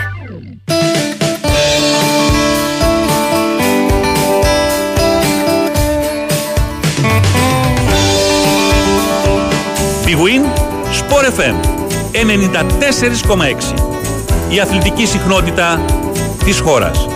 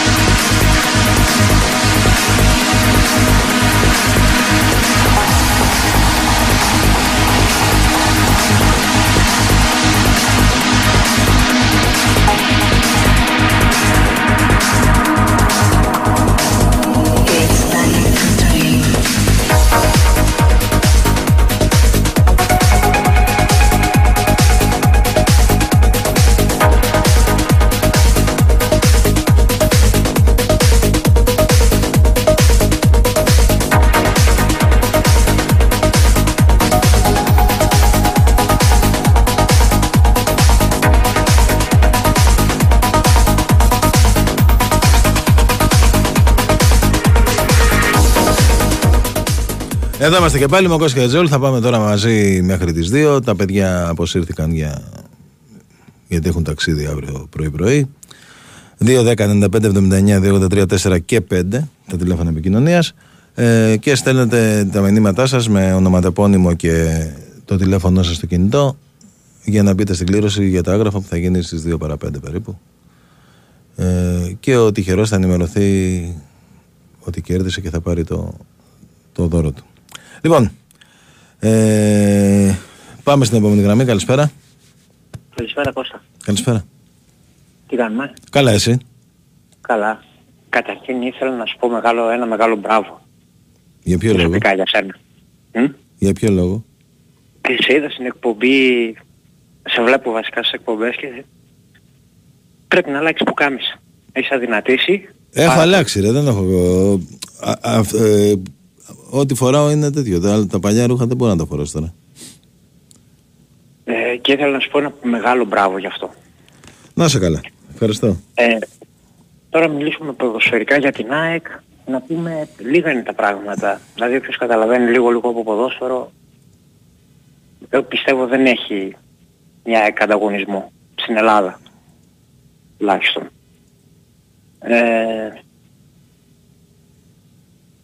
Δεν παρουσιάζεται, παρουσιάζει όλο και κάτι διαφορετικό.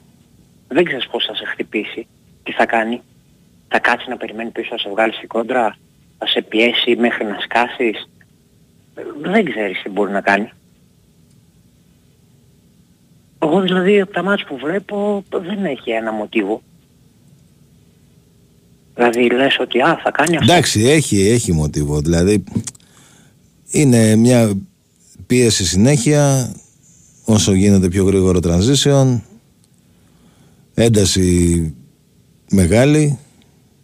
Υπάρχει μοτίβο. Απλά κάποιες φορές είναι... η πίεση ξεκινάει πιο ψηλά και κάποιες φορές λίγο πιο πίσω. Αυτό. Δεν υπάρχει κάποια... Κατά τα άλλα, νομίζω ότι η ΑΕΚ είναι μια ομάδα που έχει...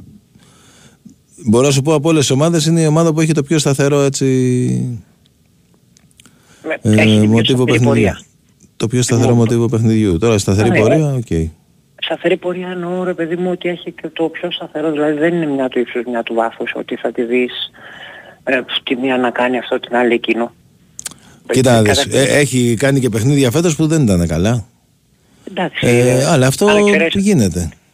Γιατί ρε Κώστα, αν εξαιρέσεις αυτό με τον Όφη, οκ.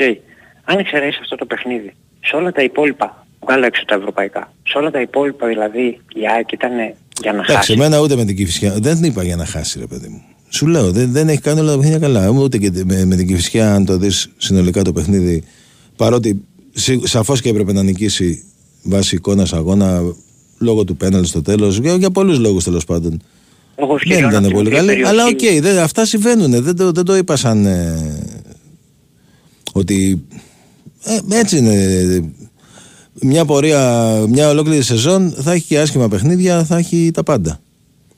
Επίσης Κώστα ήθελα να πω κάτι άλλο που μιλάμε με παιδιά ρε παιδί μου έξω και δεν μπορεί, θα το έχετε ακούσει και εσύ σίγουρα και οι ρεπόρτερ και οι δημοσιογράφοι της ΑΕΚ ότι δεν έχουμε εκτός τις εκπομπές που κάνετε εσείς στο Ένωση, τα παιδιά τα άλλα στο ο Άκης και ο Τσακύρης, δεν έχουμε άλλες εκπομπές έτσι της ΑΕΚ. Δηλαδή και θέλω να πω ότι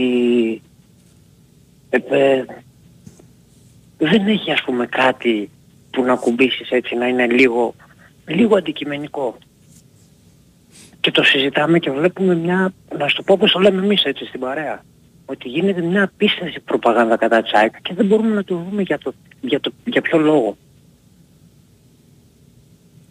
και λέμε καλά που υπάρχουν αυτές οι εκπομπές και βλέπουμε λίγο. Αυτό δηλαδή και εμένα όντως μου κάνει τέτοιο, δηλαδή μου φέρνει απορία όπως και έχουμε πει, εντάξει θα μου πεις εσείς τα λέτε. Ίσως είναι λέω καιρός να κάνουμε, να αποκτήσουμε κι εμείς κάποιο δικό μας κανάλι, κάτι να γίνει ρε παιδί μου. Εντάξει και σε άλλα κανάλια τώρα δεν έχει κάθε μέρα εκπομπές για Ολυμπιακό και για Παναθηναϊκό ρε εσύ, είπαμε. Δηλαδή σε ποια κανάλια, για ποια κανάλια. Παράδειγμα εγώ θα βάλω σε αυτό τώρα που μιλάμε, στο Σπορ FM, ωραία. Ναι. Να μην πάμε αλλού την κουβέντα. Εντάξει, δεν μιλάμε τώρα για το Μέγκα. Εντάξει, αυτό βάζουμε popcorn, καθόμαστε και χελάμε. Έχει πλάκα. Ναι, αλλά ακόμη και το Μέγκα έχει μια εκπομπή κάθε Κυριακή, ρε εσύ. Ναι. Μιλάμε να είναι λίγο αντικειμενική, λίγο να βλέπει τα πράγματα λίγο πιο σφαιρικά. Όχι, εμείς βλέπουμε ότι όλα τα βλέπουν κατά της ΑΕΚ. Τέλος πάντων, έτσι βλέπετε. Τι να σου πω, ρε φίλε. Άλλο τώρα, σου λέω, είπες τώρα ένα παράδειγμα που, οκ, είναι μια εκπομπή κάθε Κυριακή. Άμα θες τη βλέπεις, άμα θες δεν τη βλέπεις στο κάτω-κάτω. Αν τώρα περιμένεις, στο Sport FM δηλαδή τι πρόβλημα υπάρχει. Παλιά, ας πούμε, είχε και τον Τσατάλη, είχε και τον... Ο Τσατάλης πήγε στο γραφείο τύπου, τι να κάνει, είναι και στο Sport FM, θα με τρελάνεις, ρε. Όχι, λέω παράδειγμα, ότι είχε, ας πούμε... Τι είχε? Είχε μια φωνή της ΑΕΚ, μια φωνή... Δηλαδή εμείς τι είμαστε περαστικοί. Μείνατε μόνο τρεις. Εσύ, ο Τσακύρης και μια όλης. Ειλικρινά ρε φίλε, δεν σε καταλαβαίνω. Σοβαρά σε μιλάω. Δεν καταλαβαίνω τι λες. Δεν μπορώ να καταλάβω τι λες, ειλικρινά. Παλιά 12-2, ωραία. Ναι. Δεν έκανες συνέχεια. Όχι. Εσύ, συγκεκριμένα. Ποτέ, από τη μέρα που έχω έρθει, ποτέ. Στην αρχή έκανα μια φορά τη βδομάδα, μετά έκανα 2 ή 3 φορές τη βδομάδα, τώρα κάνω 3 φορές τη βδομάδα. Μπορεί και 4. Αυτό θέλω να σου πω. Τι αυτό θες να μου πεις, ρε φίλε, αφού μου λες παλιά, ότι παλιά έκανα τέτοιο, δεν έκανα. Εγώ γιατί θυμάμαι έτσι. Θυμάσαι λάθος. Οκ, αυτό. Γιατί, ρε παιδί μου, εγώ θέλω, ας πούμε, πολλές φορές να βγω να πω κάτι για την ΑΕΚ, αλλά... Ωραία, γιατί δεν βγαίνεις. Να το συζητήσω με τον... Όχι ότι έχω τίποτα με τα παιδιά. Με τον Ηρακλή, με τον Διονύση. Okay. Δεν είναι της ΑΕΚ, κατάλαβες, αυτό θέλω να σου πω. Να πω κάτι για την ομάδα μου. Έτσι κι αλλιώς 2 φορές βγαίνεις τη βδομάδα, ρε εσύ. Δεν μπορείς να βγεις παραπάνω. Ναι, εντάξει, οκ. Αυτό δηλαδή δεν πάει, όχι μην το πας κάπου τέτοιο, πολύ απλά το λέω. Ναι, το λες απλά, αλλά δεν ισχύει όμως. Γιατί και τις 2 φορές μπορεί να βγεις άμα θες εμένα, αφού δεν θες να μιλήσεις στους άλλους. Που δεν το καταλαβαίνω αυτό, αλλά οκ. Εντάξει, δικαίωμά σου είναι αυτό, δεν είναι... Όμως κάποιος μπορεί να μην θέλει να μιλήσει εμένα, δεν είναι... Αυτό δεν θέλω να απαντήσουν τα παιδιά. Δηλαδή εγώ άμα ρωτήσω εσένα τώρα ότι για ποιο λόγο ο Λιβάη Γκαρσία δεν παίζει, ξέρεις να μου απαντήσεις. Δεν θα παίξει. Εντάξει, ρε φίλε, ιδίως τώρα αυτό που το ρωτάς το ξέρει και ένας απ' έξω. Αν περάσει και του πεις γιατί δεν παίζει ο Λιβάη Γκαρσία, θα σου πει είναι τραυματίας. Ο Μουκουντή. Γιατί δεν έπαιξε ο Μουκουντή με τα Γιάννενα? Δεν πιστεύω να ήξεραν τα παιδιά. Ρε φίλε, μισό λεπτό τώρα, θα με τρελάνεις. Δηλαδή, πρέπει να πάρεις τηλέφωνο στο FM να ρωτήσεις, δηλαδή, ίντερνετ δεν έχεις, ραδιόφωνο δεν ακούς ποτέ? Τι μου λες τώρα? Ακούω. Τότε τι μου λες? Έχω ίντερνετ. Δεν βλέπω. Ωραία, δηλαδή δεν ήξερες από το Σάββατο το απόγευμα γιατί ο Μουκουντή δεν παίζει? Θα έπαιρνες τη Δευτέρα να ρωτήσεις τον Ηρακλή, ας πούμε, γιατί δεν έπαιξε χθες ο Μουκουντή? Όχι, αλλά μπορεί να το ρωτούσα από το Σάββατο το βράδυ. Το Σάββατο ήταν ο Μιαόλης. Παράδειγμα λέω. Παράδειγμα λες. Εσύ λες για το Σάββατο, ρε. Μα μου λες τώρα, ρε φίλε, να πάρεις να ρωτήσεις, δηλαδή συγγνώμη, εδώ πέρα λύνουμε απορίες τέτοιες. Δηλαδή, είναι εκπομπή επικοινωνίας είναι. Δηλαδή, λέμε τη γνώμη μας, λέτε τη γνώμη σας και προχωράμε. Δηλαδή, αν περιμένεις τώρα να μάθεις από εδώ πέρα γιατί δεν παίζει ο ένας και ο άλλος, τι να σου πω. Ρε παιδί μου, θέλω να σου πω ότι μπορεί να έχω μια απορία, η οποία δεν μπορεί. Αν έχεις απορία, ρε φίλε, βγαίνω εγώ κάθε πρωί 10-12, βγαίνει ο Τσακύρης 12-12 και μετά βγαίνει και ο Γιώργος πάλι το βράδυ. Επίσης, ανά μία ώρα έχει δελτίο ειδήσεων. Δηλαδή, ποια απορία θα σου... Τώρα, μη λέμε τώρα, ρε φίλε, ότι θέλουμε.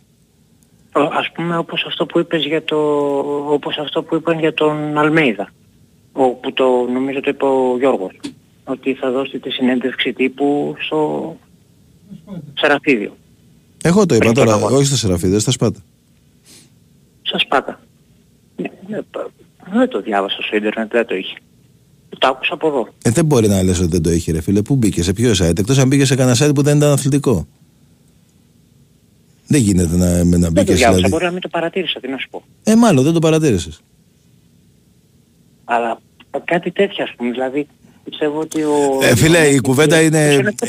δεν βγάζει πουθενά. Πραγματικά, δηλαδή, έχω αρχίσει και κουράζομαι και εγώ. Σκέψω αυτοί που μας ακούνε. Εντάξει.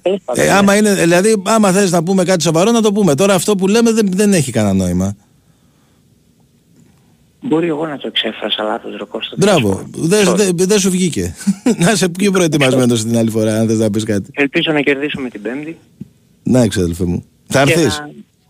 Εννοείται, δεδομένο. Εντάξει. Εννοείται ότι έρχομαι. Ωραία, μια χαρά. Τέλος πάντων, να είσαι καλά. Είναι το πιο δύσκολο μάτς πάντως για μένα. Από όλα και από τα 6. Είναι το πιο δύσκολο μάτς. Δεν ξέρω γιατί, αλλά νομίζω ότι είναι το πιο δύσκολο μάτς και νομίζω ότι έχω το πιο καλό feeling. Δεν ξέρω. Έχεις καλό feeling. Κάπως περίεργα είναι. Ναι.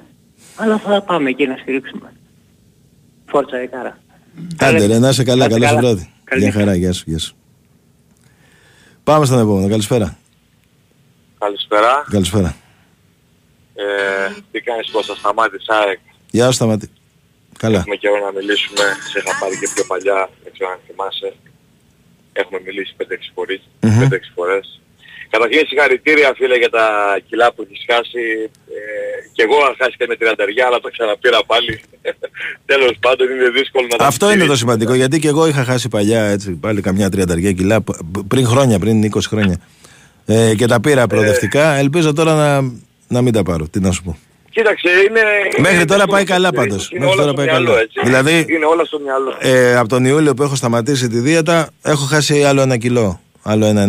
Δεν έχω πάρει καθόλου. Καλό είναι να μην χάσεις. Άλλο απλά να συντηρήσεις το... Εντάξει. Και ξέρεις ποιο είναι το θέμα.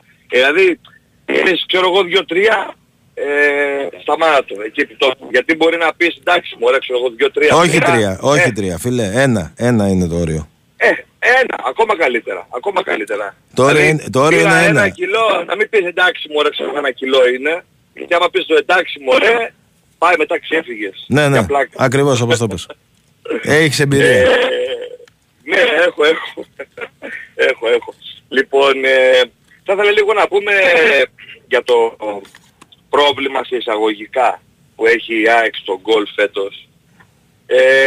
Εγώ εντάξει, να σου πω την αλήθεια, το όλο πρόβλημα είναι ότι ο Γκαρσία δεν έχει πάρει παιχνίδια σερί από την αρχή, γιατί αν θυμάσαι στα φιλικά, ο άνθρωπος πυροβόλαγε έτσι. Ναι, το θυμάμαι. Είχαν τραυματισμοί, ο Πόνσε δεν είναι Γκαρσία. Έτσι, ούτε ο Γκαρσία Πόνσε, εντάξει δεν το συζητώ, έχει την αξία του κάθε παίχτης και κάνει ξεχωριστή δουλειά μέσα στο γήπεδο, αλλά η ΑΕΚ έχει μάθει να παίζει με τον Γκαρσία. Αυτή η ΑΕΚ έχει μάθει να παίζει με τον Γκαρσία και ο Γκαρσία είναι πλήγμα.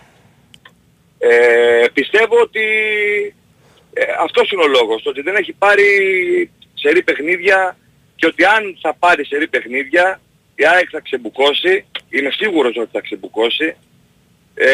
Και θα δούμε την ΑΕΚ από το δεύτερο γύρο και μετά λέει στα τελειώματα, πιστεύω ότι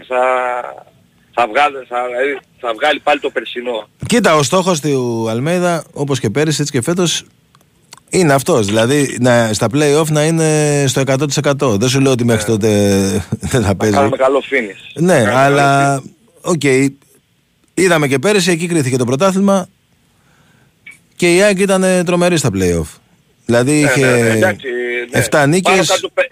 5-6 βαθμοί πάνω κάτω να είσαι από την κορφή. Εγώ πιστεύω η ΑΕΚ έτσι με τον Αλμέιδα και έτσι όπως έχεις στο μυαλό του, οι 5-6 βαθμοί καλύπτονται. Ναι, γιατί όμως να είναι 5-6 βαθμούς, δεν είναι τόσο... Λέω 5-6. Καταρχάς δεν πιστεύω ότι καλύπτονται εύκολα 5-6 βαθμοί. Παρεπιπτόντως το λέω αυτό. Στα play-off. Ναι, δεν καλύπτονται εύκολα 5-6 βαθμοί. Δηλαδή για να καλύψεις 5-6 βαθμούς πρέπει αυτό που είναι από πάνω 5-6 βαθμούς να τον νικήσεις 2 φορές.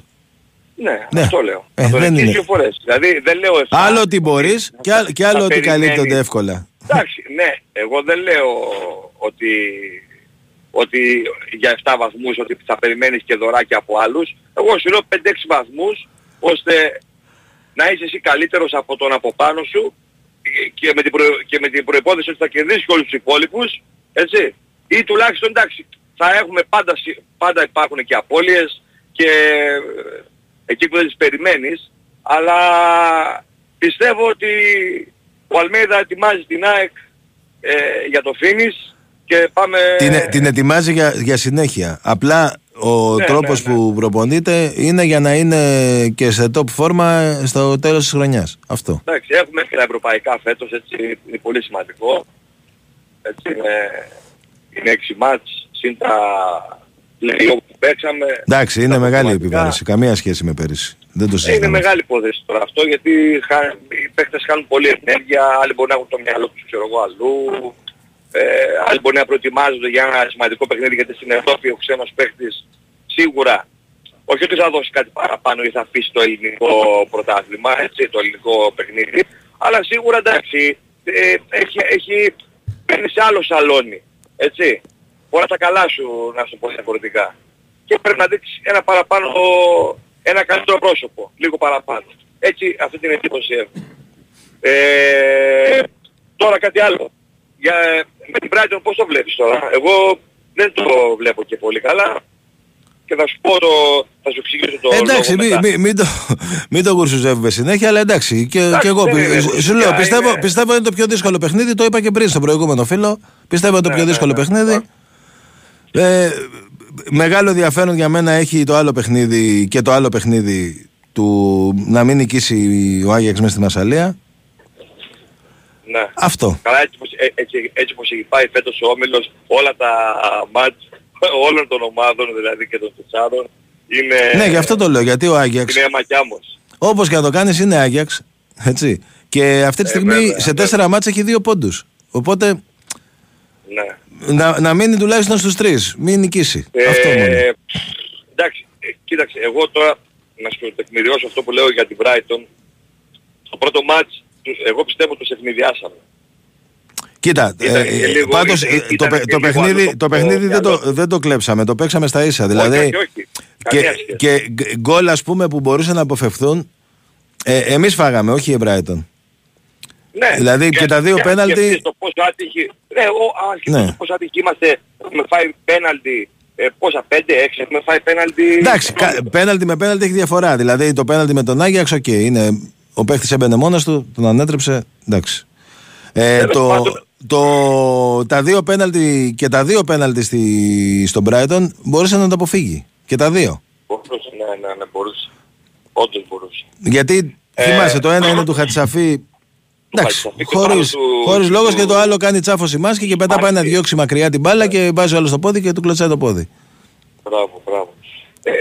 Εντάξει. Αυτά συμβαίνουν. Το θέμα είναι ότι η Brighton όντως είναι η καλύτερη ομάδα του ομίλου. Έτσι. Δηλαδή, τώρα, εντάξει, δεν είναι τυχαία η πορεία της Brighton με το τετσέρμπι που έχει. Εντάξει. Λοιπόν, και πιστεύω ότι όταν θέλει πραγματικά ένα μάτς θα το πάρει. Γι' αυτό σου λέω ότι είναι δύσκολο. Γιατί εάν το θέλει πραγματικά το μάτς, κοίτα, πιστεύω να το πάρει. Καταρχάς το παιχνίδι... Πιο πολύ να θέλει παιχνίδι από το παιχνίδι το πρώτο της στην Ευρώπη που ήταν αυτό με την ΑΕΚ, δεν υπάρχει. Απλά είναι αυτό που είπες, ότι ευνηδιάστηκε η Brighton γενικά από την προσέγγιση που είχε η ομάδα στο παιχνίδι. Τώρα θα είναι πιο προετοιμασμένοι, θα είναι και η ΑΕΚ πιο προετοιμασμένη, ξέρει τι αντίπαλο έχει. Να δούμε πώς θα πάει. Να σε ρωτήσω τώρα, γιατί δεν θυμάμαι, με 2Χ περνάμε σαν τρίτη? Τι ρωτάς με 2Χ? Φυσικά περνάμε. Ιδίως και αν πάρουμε Brighton και Άγιαξ. Φυσικά περνάμε σαν τρίτη, αν δεν νικήσει ο Άγιαξ στη Μασσαλία. Ναι. Αν δεν νικήσει δηλαδή ο Άγιαξ την Πέμπτη, με 2Χ περνάμε σαν τρίτη. Και με ήττα από την Brighton περνάμε σαν τρίτη. Με Χ στο Άμστερνταμ. Δεν χρειάζονται 2Χ. Ένα Χ αρκεί. Ναι, κατάλαβα. Ναι, το θέμα είναι όλο να κερδίσει ο Άγιαξ. Να μην κερδίσει, ρε. Ναι. Να μην κερδίσει ο Άγιαξ. Τώρα ξέρω εγώ. Πόσο η Μαρσέγ έχει πόσους βαθμούς? Η Μαρσέγ έχει 6 με εμάς και 2 από τους άλλους 8. Είναι πρώτη. Δεν τίθεται θέμα να είναι αδιάφοροι ή κάτι τέτοιο. Καμία σχέση. Ναι, αυτό... Καταρχάς και η πρώτη θέση μετράει πάρα πολύ, γιατί αποφεύγει τις ομάδες του Champions League. Δεν το συζητάμε. Πας κατευθείαν μου φαίνεται τους 16. Όχι, δεν ισχύει αυτό. δεν ισχύει, άμα είσαι πρώτος πας κατευθείαν στους 16, στο conference είναι αυτό που κερδίζεις γύρω. Στο conference, ναι. Α, μόνο στο conference είναι, έτσι. Μάλιστα. Εντάξει φίλε μου Κώστα, καλή συνέχεια φίλε σου. Να είσαι καλά φίλε μου, καλή συνέχεια και σε εσένα. Μακάρι, μακάρι, να είσαι καλά, γεια χαρά. Γεια σου, καλό βράδυ, καλό υπόλοιπο. Διάλειμμα, ένα μικρό διάλειμμα και επιστρέφουμε αμέσως.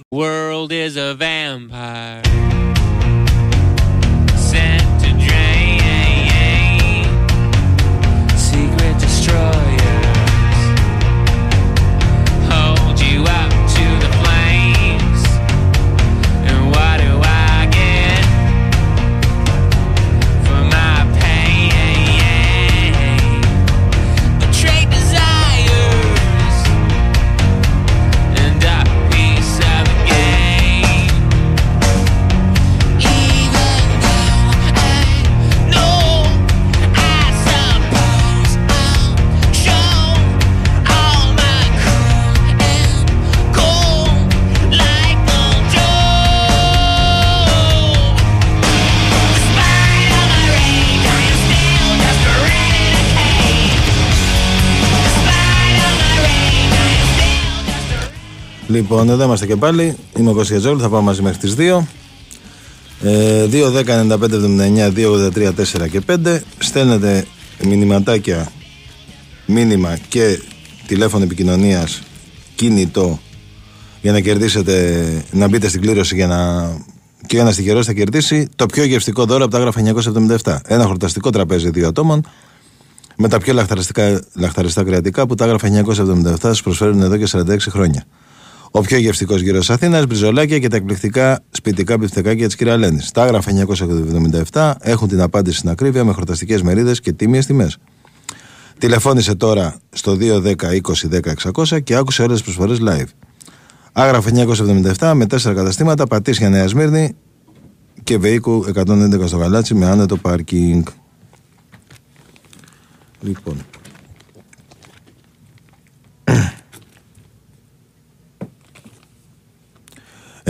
να πω εδώ στο φίλο ότι αν ο Άγιαξ κερδίσει τη Μαρσέιγ, επειδή λες ότι με δύο. Α, το γράφεις και μόνος, εντάξει. Αν έρθουν δύο ισοπαλίες τέλος πάντων τα παιχνίδια της ΑΕΚ και ο Άγιαξ έχει κερδίσει τη Μασσαλία, μετά πάει στον Κολαβερέ έτσι η πρόκριση. Λοιπόν, 2, 10, 95, 79, 2, 83, 4 και 5. Και πάμε στον επόμενο. Καλησπέρα.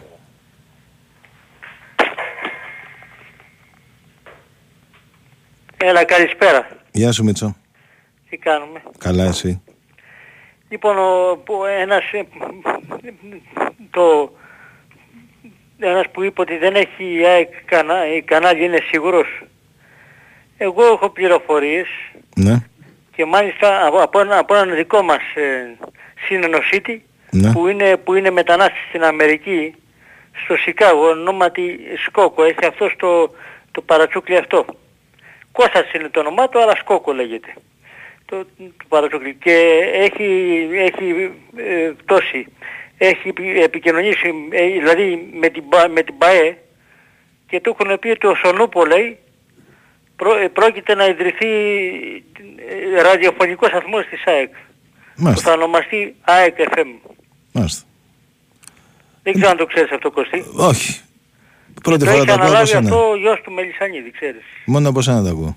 Πρώτη φορά από εσένα το ακούω. Το έχει αναλάβει ο γιος του Μελισσανίδη. Μάλιστα. ΑΕΚ FM λοιπόν. ΑΕΚ FM. Ο Σονούπο. Ο Σονούπο. Για πάμε. Από εκεί και πέρα.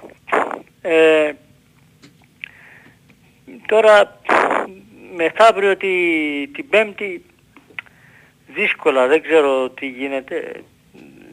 Για πες ρε Μίτσο, πολύ δύσκολο, ναι. Για πες τι προβλέπεις. Εγώ πιστεύω ότι και με μια ισοπαλία νομίζω καλά, καλά θα είναι. Εσύ τι λες? Εντάξει, τι να σου πω. Εσύ πες μας τώρα, εσύ είναι να μας πεις. Καλά θα είναι, αρκεί στο άλλο μάτι να μην κερδίσουν οι Ολλανδοί τους. Ακριβώς, αυτό είναι, αυτό είναι. Και από εκεί και πέρα έχω και μια απορία. Τι θα γίνει με αυτόν τον Γκαρσία, ρε φίλε, τι θα γίνει? Όλο έξω είναι αυτός, δεν παίζει. Θα παίξει, μην στεναχωριέσαι.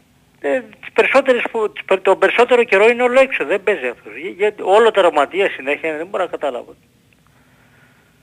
Γιατί όλο, δηλαδή όλο, συνέχεια όλο τραυματισμούς έχει αυτό το παιδί. Όλο τραυματισμούς. Δεν μπορώ να καταλάβω. Και ξέρεις, είναι για την ομάδα αυτός είναι το πυρηνικό πλο. Υπερόπλο. Ναι. Είναι το πυρηνικό πλο, S300. Δεν το συζητάμε. Άμα λείπει αυτός, η ομάδα είναι, έτσι, δεν είναι τόσο καλή. Άμα παίζει αυτός μέσα, αυτός πάντα, το παιδί αυτό πάντα βρίσκει δίχτυα. Πάντα. Τα αντίπαλα δίχτυα. Λοιπόν, εν πάση περιπτώσει, πιστεύω να γίνει καλά και με το στην άλλη αγωνιστική με ποιον παίζουμε. Για το πρωτάθλημα εννοώ. Με τον Άρη. Τη Δευτέρα. Πιστεύω με τον Άρη να παίξει. Ναι. Να δούμε. Αυτά. Εντάξει, τώρα μπορεί να μην ζοριστεί και με τον Άρη, άμα είναι να γυρίσει μετά. Δεν ξέρω όμως. Όχι, πρέπει να παίξει το παιδί για να συμφωνώ. Για να πάρει, ας πούμε, παιχνίδια στα πόδια του, να παίξει. Γιατί... Λοιπόν, αυτά. Έγινε. Να είσαι καλά. Καλημέρα. Γεια. Ναι, να πω εδώ πέρα ότι έκανα λάθος όντως. Τώρα απλά επειδή δεν είχα την πρώτη θέση στο μυαλό μου, δεν είχα έτσι ασχοληθεί. Όντως και στο Europa πρώτη θέση οδηγεί και παίζουν οι δεύτεροι με αυτός που έρχονται από το Champions. Γι' αυτό λέμε ότι είναι πολύ σημαντική η πρώτη θέση για όλες τις ομάδες και δεν υπάρχει θέμα δηλαδή να είναι κάποια ομάδα διάφορη επειδή έχει εξασφαλίσει πρόκριση. Πάμε στον επόμενο. Καλησπέρα. Έλα Κωστή. Γεια σου φίλε μου. Δημήτρης από Μίτσο σε Μίτσο. Γεια σου ρε Δημήτρη. Μόνος σου σήμερα. Ήταν και τα παιδιά την πρώτη ώρα. Απλά επειδή τώρα ταξιδεύουν νωρίς. Ναι, τώρα ξεχωριέχω. Να σου πω, ναι, αυτό ήθελα να σου πω, γιατί το είχα διαβάσει από αυτό που λες, ότι άρα ρε φίλε, καλά αυτά όλα στο ενδεχόμενο με νίκη επί της Brighton, έτσι, για να συζητάμε και πάλι υπό πολλές προϋποθέσεις για πρώτη θέση. Αυτά πάντα για νίκη με την Brighton, έτσι, εξυπακούεται και όχι μόνο για πρώτη θέση. Έτσι νομίζω, λοιπόν, τα έχω δει, τα έχω δει πριν από μέρες, ας πούμε, για να έχουμε ελπίδες για πρώτη θέση, να κερδίσουμε την Brighton, εννοείται. Αφού με την Brighton δηλαδή με νίκη κατοχυρώνουμε και το Conference. Δηλαδή, άρα δεν συζητάμε καν δηλαδή για πρώτη θέση αν δεν νικήσουμε την Brighton. Δηλαδή για λόγια. Ναι, καταρχάς και να νικήσουμε την Brighton... Δεν σημαίνει ότι είμαστε πρώτοι. Είναι αυτό λέω. Όχι, άλλο λέω. Δεν σημαίνει ότι πάμε σίγουρα Conference. Γιατί πάμε σίγουρα Conference αν νικήσουμε την Brighton. Αν νικήσουμε την Brighton. Εννοείς να νικήσει ο Άγιαξ. Ναι. Και να νικήσει μέσα στη Μασσαλία, ναι. Φίλε, αυτό εννοείς. Γιατί και μεσή πρέπει να είμαστε σίγουροι, έτσι, μεσή του Άγιαξ. Έτσι δεν είναι. Κοίτα, αν νικήσουμε την Brighton, πάμε 7 πόντους. Ωραία, ο Άγιαξ μεσή πάει 3. Άρα έχει τελειώσει η τρίτη θέση. Ενώ με νίκη του Άγιαξ και νίκη της ΑΕΚ μένει στους 2. Έχεις δίκιο. Μας καβαλάνε με νίκη τους αυτό, ναι. Mm-hmm. Εντάξει ρε φίλε, τώρα αυτό το απευθέω μπάλα είναι. Λογικά όπως Μαρσέιγ, Άγιαξ, αλλά δεν ξέρεις, δεν είναι. Δεν μπορεί να το βγάλεις. Μαρσέιγ Άγιαξ είναι, ντέρμπι είναι. Εντάξει, με καλύτερη αυτή την εποχή τη Μαρσέιγ. Και νομίζω και τα αδέρφια μας, γιατί πλάκα-πλάκα, όπως λέει και ένας φίλος, αδέρφια, σφαγή τότε με τον Βατίκα, σφαγή τώρα στη Μασσαλία, εντάξει το αδερφικό, αλλά τιμωρία την κυβέρνηση. Δεν έχει να κάνει ρε Δημήτρη τώρα, δεν έχει καμία σχέση το ένα με το άλλο. Όχι, το λέω μεταξύ σοβαρού και αστείου. Ναι, εντάξει, αλλά δεν έχει καμία σχέση, δηλαδή αυτή η σχέση που υπάρχει μεταξύ των φιλάθλων των δύο ομάδων δεν έχει να κάνει κάτι. Μα ναι, και εγώ το έλεγα, που λέγανε μερικοί, θα έρθει ένα ό,τι αποτέλεσμα έξω θα έρθει το αντίδραση, δεν γίνονται αυτά. Τι είναι τώρα, ότι εντάξει, απλά λέω. Όχι, και οι ομάδες έχουν άριστη σχέση οι διοικοί των ομάδων. Τώρα από εκεί πέρα εντάξει. Το καλό Κώστα μου είναι ότι το θέλει και η Μαρσέιγ το παιχνίδι. Έτσι, για πολλούς λόγους. Με τον Άγιαξ. Αυτό εννοώ. Ένα διάφορο. Εννοείται ότι το θέλει το παιχνίδι. Ρε. Εννοείται. Τι το θέλει για πρωτιά. Βασικά για την πρωτιά. Έτσι, γιατί αυτή είναι πρώτη τώρα. Τέλος πάντων. Να σου πω, οπότε ξεχνάμε είπαμε. Δεν έχουμε κάτι νεότερο. Μα και ο Γιόνσον και η Γκαρσία για... Εγώ από ό,τι βλέπω και για Άρη, έτσι. Από ό,τι... το διαισθάνομαι ρε παιδί, με αυτό βλέπω τώρα, δεν ξέρω για τον Γιόνσον με Άρη. Αυτό που θέλω να πω, εγώ τουλάχιστον στο μυαλό μου θέλω τον Γκαρσία γερό και υγιή στο παιχνίδι με τον Άγιαξ, που θα πεφτεί από ό,τι φαίνεται, έτσι. όλη η Ευρώπη. Καλό όμως είναι να έχει παίξει στο Αγρίνιο 3-4 μέρες πριν. Τώρα, ακόμα πιο καλό να έχει παίξει με τον Άρη. Ακόμη πιο καλό. Ακόμα πιο καλό. Αλλά οπωσδήποτε να έχει παίξει σέλο, να πιστεύω θα παίξει στο Αγρίνιο. Για τον λόγο, όχι τόσο αν θα κερδίσουμε χωρίς τον Γκαρσία στο Αγρίνιο, αλλά για να βρει ρυθμό. Θα τον έχουμε καλά δηλαδή, με καλά πατήματα στο Άρσενα. Εντάξει, και το θέμα είναι να γυρίσει και να μείνει μετά, να μην... Αυτό ρε, αυτό. Κοίτα, αν αυτά που διαβάζουμε, ότι δεν είναι σλάση εκεί στα παλιά, δεν είναι υποτροπή δηλαδή... Όχι, αυτό είναι σίγουρο, αυτό είναι σίγουρο. Και δεν είναι ας πούμε και το σύνδρομο κοιλιακών προσαγωγών που είναι θέμα. Mm-hmm. Εντάξει ρε φίλε, πρέπει να είναι κάτι επιπόλαιο, ψηλοεπιπόλαιο, αγώματα. Με τον Άρη τον βλέπεις, μάλλον δηλαδή να το φυλάξει έτσι. Δεν ξέρω, τι να σου πω. Κοίτα να δεις, αν δεν παίξει με την... Με την Brighton που το πιθανότερο είναι δεν θα παίξει. Μετά ουσιαστικά θα κάνει μία προπόνηση πριν τον... Δεν ξέρω. Τι να σήμερα έκανε ατομικό, δεν ξέρω. Σήμερα δεν ξέρω τι... Σήμερα δεν έκανε κανονικό πρόγραμμα, δεν μπήκε στην προπόνηση. Ούτε αυτός ούτε ο Γιόνσον. Εντάξει δεν νόμιζα, δεν μπορεί να παίξει. Τώρα μια προπόνηση. Τέλος πάντων, εντάξει. Τώρα είναι πολύ δύσκολο παιχνίδι, αλλά παιδιά επειδή το θα πει το DNA έχει και μια δόση με την καλή τρέλας και ανομαλίας, δηλαδή εκεί που την έχεις ξεγραμμένη ας πούμε, λες και έξω μας είναι ξεγραμμένους. Εγώ πιστεύω κάτι μας πάρα πολύ δύσκολο παιχνίδι, έτσι, πολύ πιθανή νύχτα, αλλά επειδή είμαστε δεν ξέρω ρε φίλε, εγώ δεν το αποκλείω. Κοίτα, εγώ δεν είπα καταρχάς ότι είμαστε ξεγραμμένοι. Είπα ότι είναι το πιο δύσκολο παιχνίδι, για μένα είναι το πιο δύσκολο παιχνίδι όλου του ομίλου. Για μας. Αυτό είναι σίγουρο. Αυτό. Αλλά έχει έστω και λίγες πιθανότητες ο Άσος, εγώ πιστεύω. Βεβαίως έχει, εννοείται. Και θέλω να πιστεύω πως είναι η ΑΕΚ, εάν πάρει την Brighton και πάει ας πούμε αρκετά απελευθερωμένη και αν δεν έχει κερδίσει και ο Άγιας που λέγαμε προηγουμένως, ότι είναι σίγουρη στο κόρτερας, εκεί πιστεύω έχει πολύ μεγάλη πιθανότητα να κάνει διπλό. Αν αυτή η ομάδα όπου παίζει απελευθερωμένη, δηλαδή χωρίς να εξαρτάται το αποτέλεσμα από το συγκεκριμένο παιχνίδι, νομίζω πάρα πολύ πιθανό να κάνουμε διπλό και να συζητάμε μετά για... Αλλά εντάξει, αν μην τρέχουμε για πρώτες θέσεις κτλ. Και ένα τελευταίο πες μου, έχεις δει, ξέρεις ότι 3 Γενάρη, γιατί όλοι ξέρουν, έχει βγει το πρόγραμμα μέχρι και 21 Δεκέμβρη. 3 Γενάρη, εγώ είχα διαβάσει παλιότερα, υπάρχει αγωνιστική, ξεκινάει το νέο έτος με Ολυμπιακό. Αυτό το ξέρεις φαντάζομαι. Το θυμάσαι, το ξέρεις.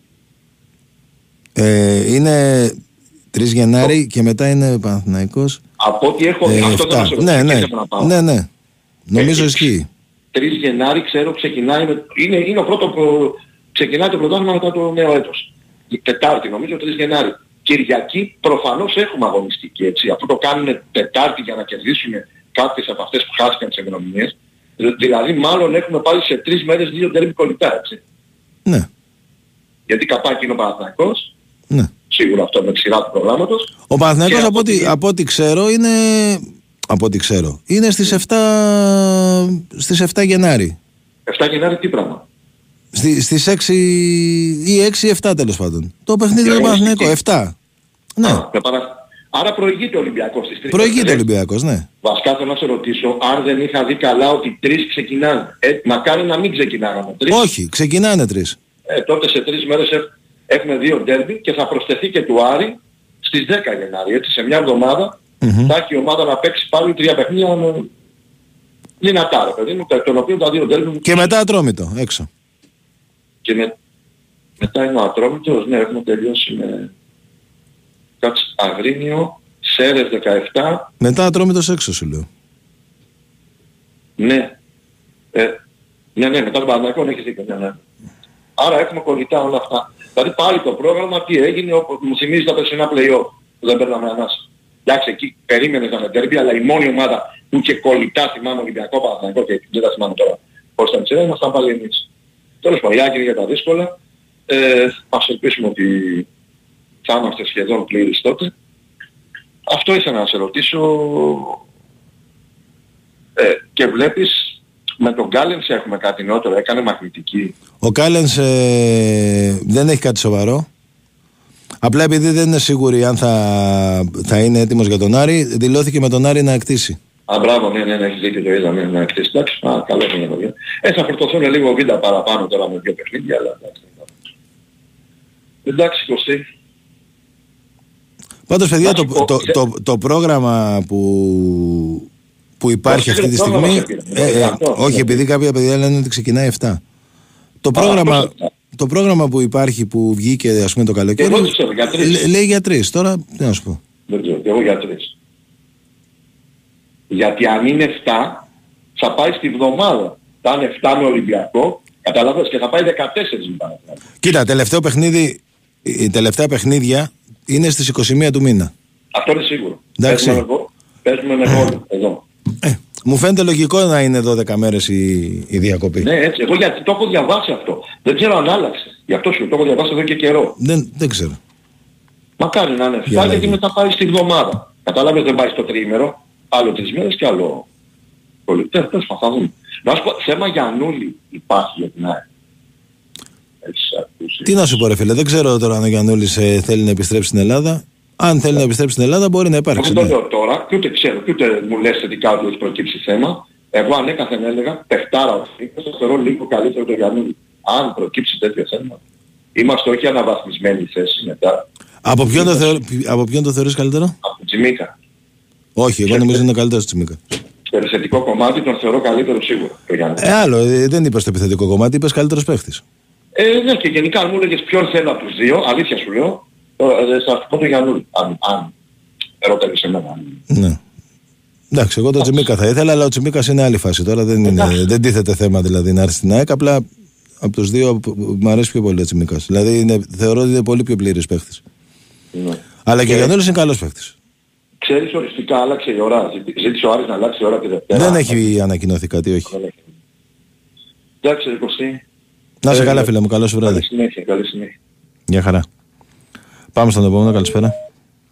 Μαζί είμαστε. Ναι. Γεια σου Κώστα. Γεια σου φίλε μου. Γιάννης λέγομαι. Γεια σου Γιάννη. Είχαμε γνωριστεί πριν από πολλά χρόνια στο Πούλμαν που γυρνάγαμε από τη Λαντ στο Παρίσι μετά το μάτς με τη Λίλ. Ναι.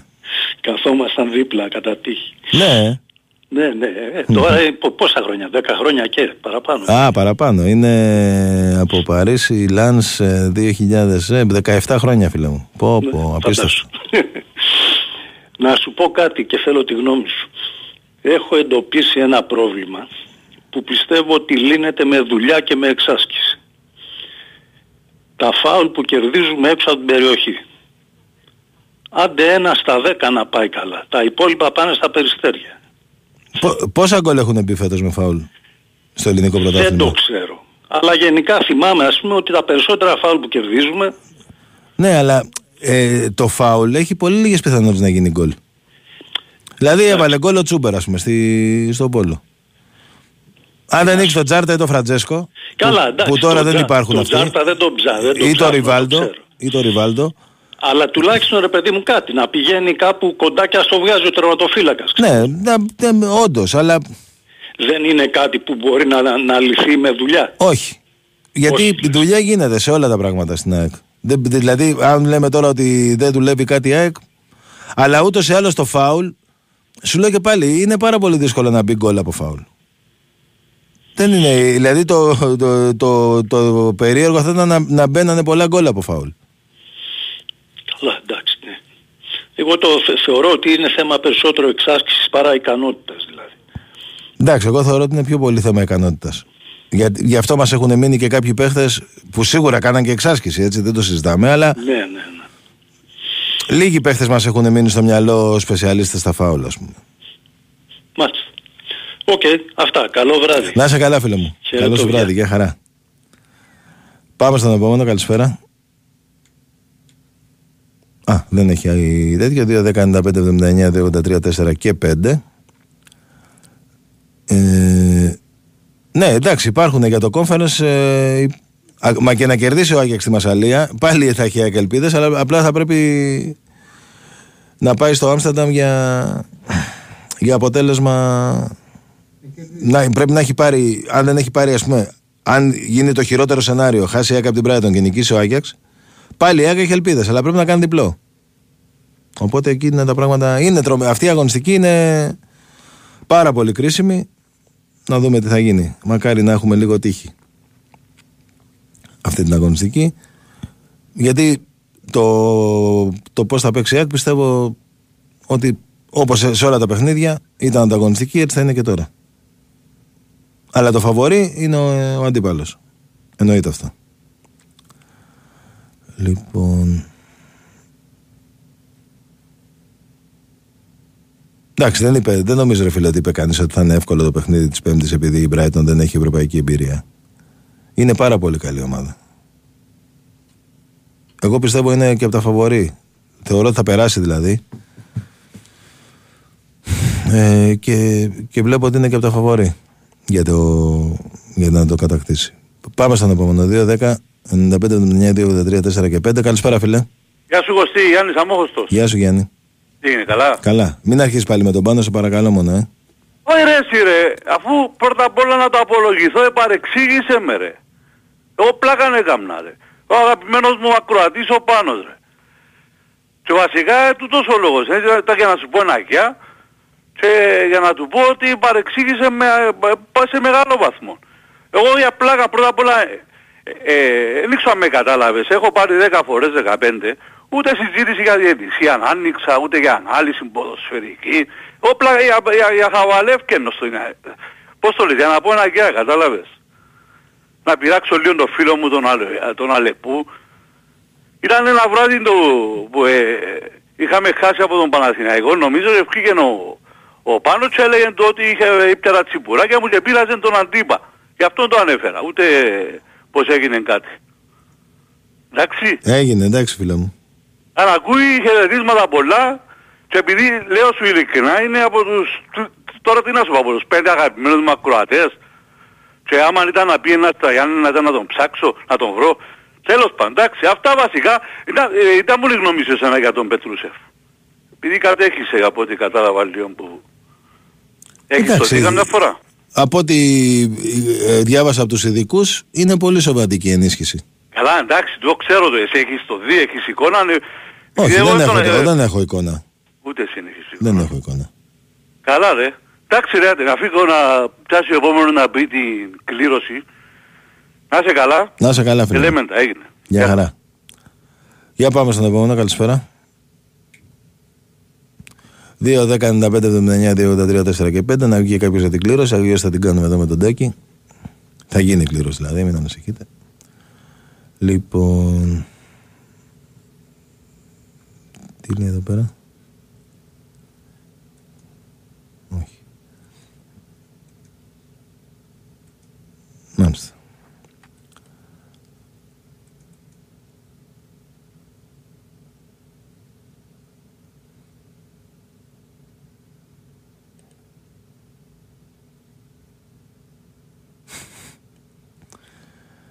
Εντάξει παιδιά για το... Πάμε στον επόμενο, καλησπέρα. Και τελευταίο μάλλον. Ναι, γεια σας. Γεια σου φίλε μου. Σταμάτησα και με πάλι Κώστα.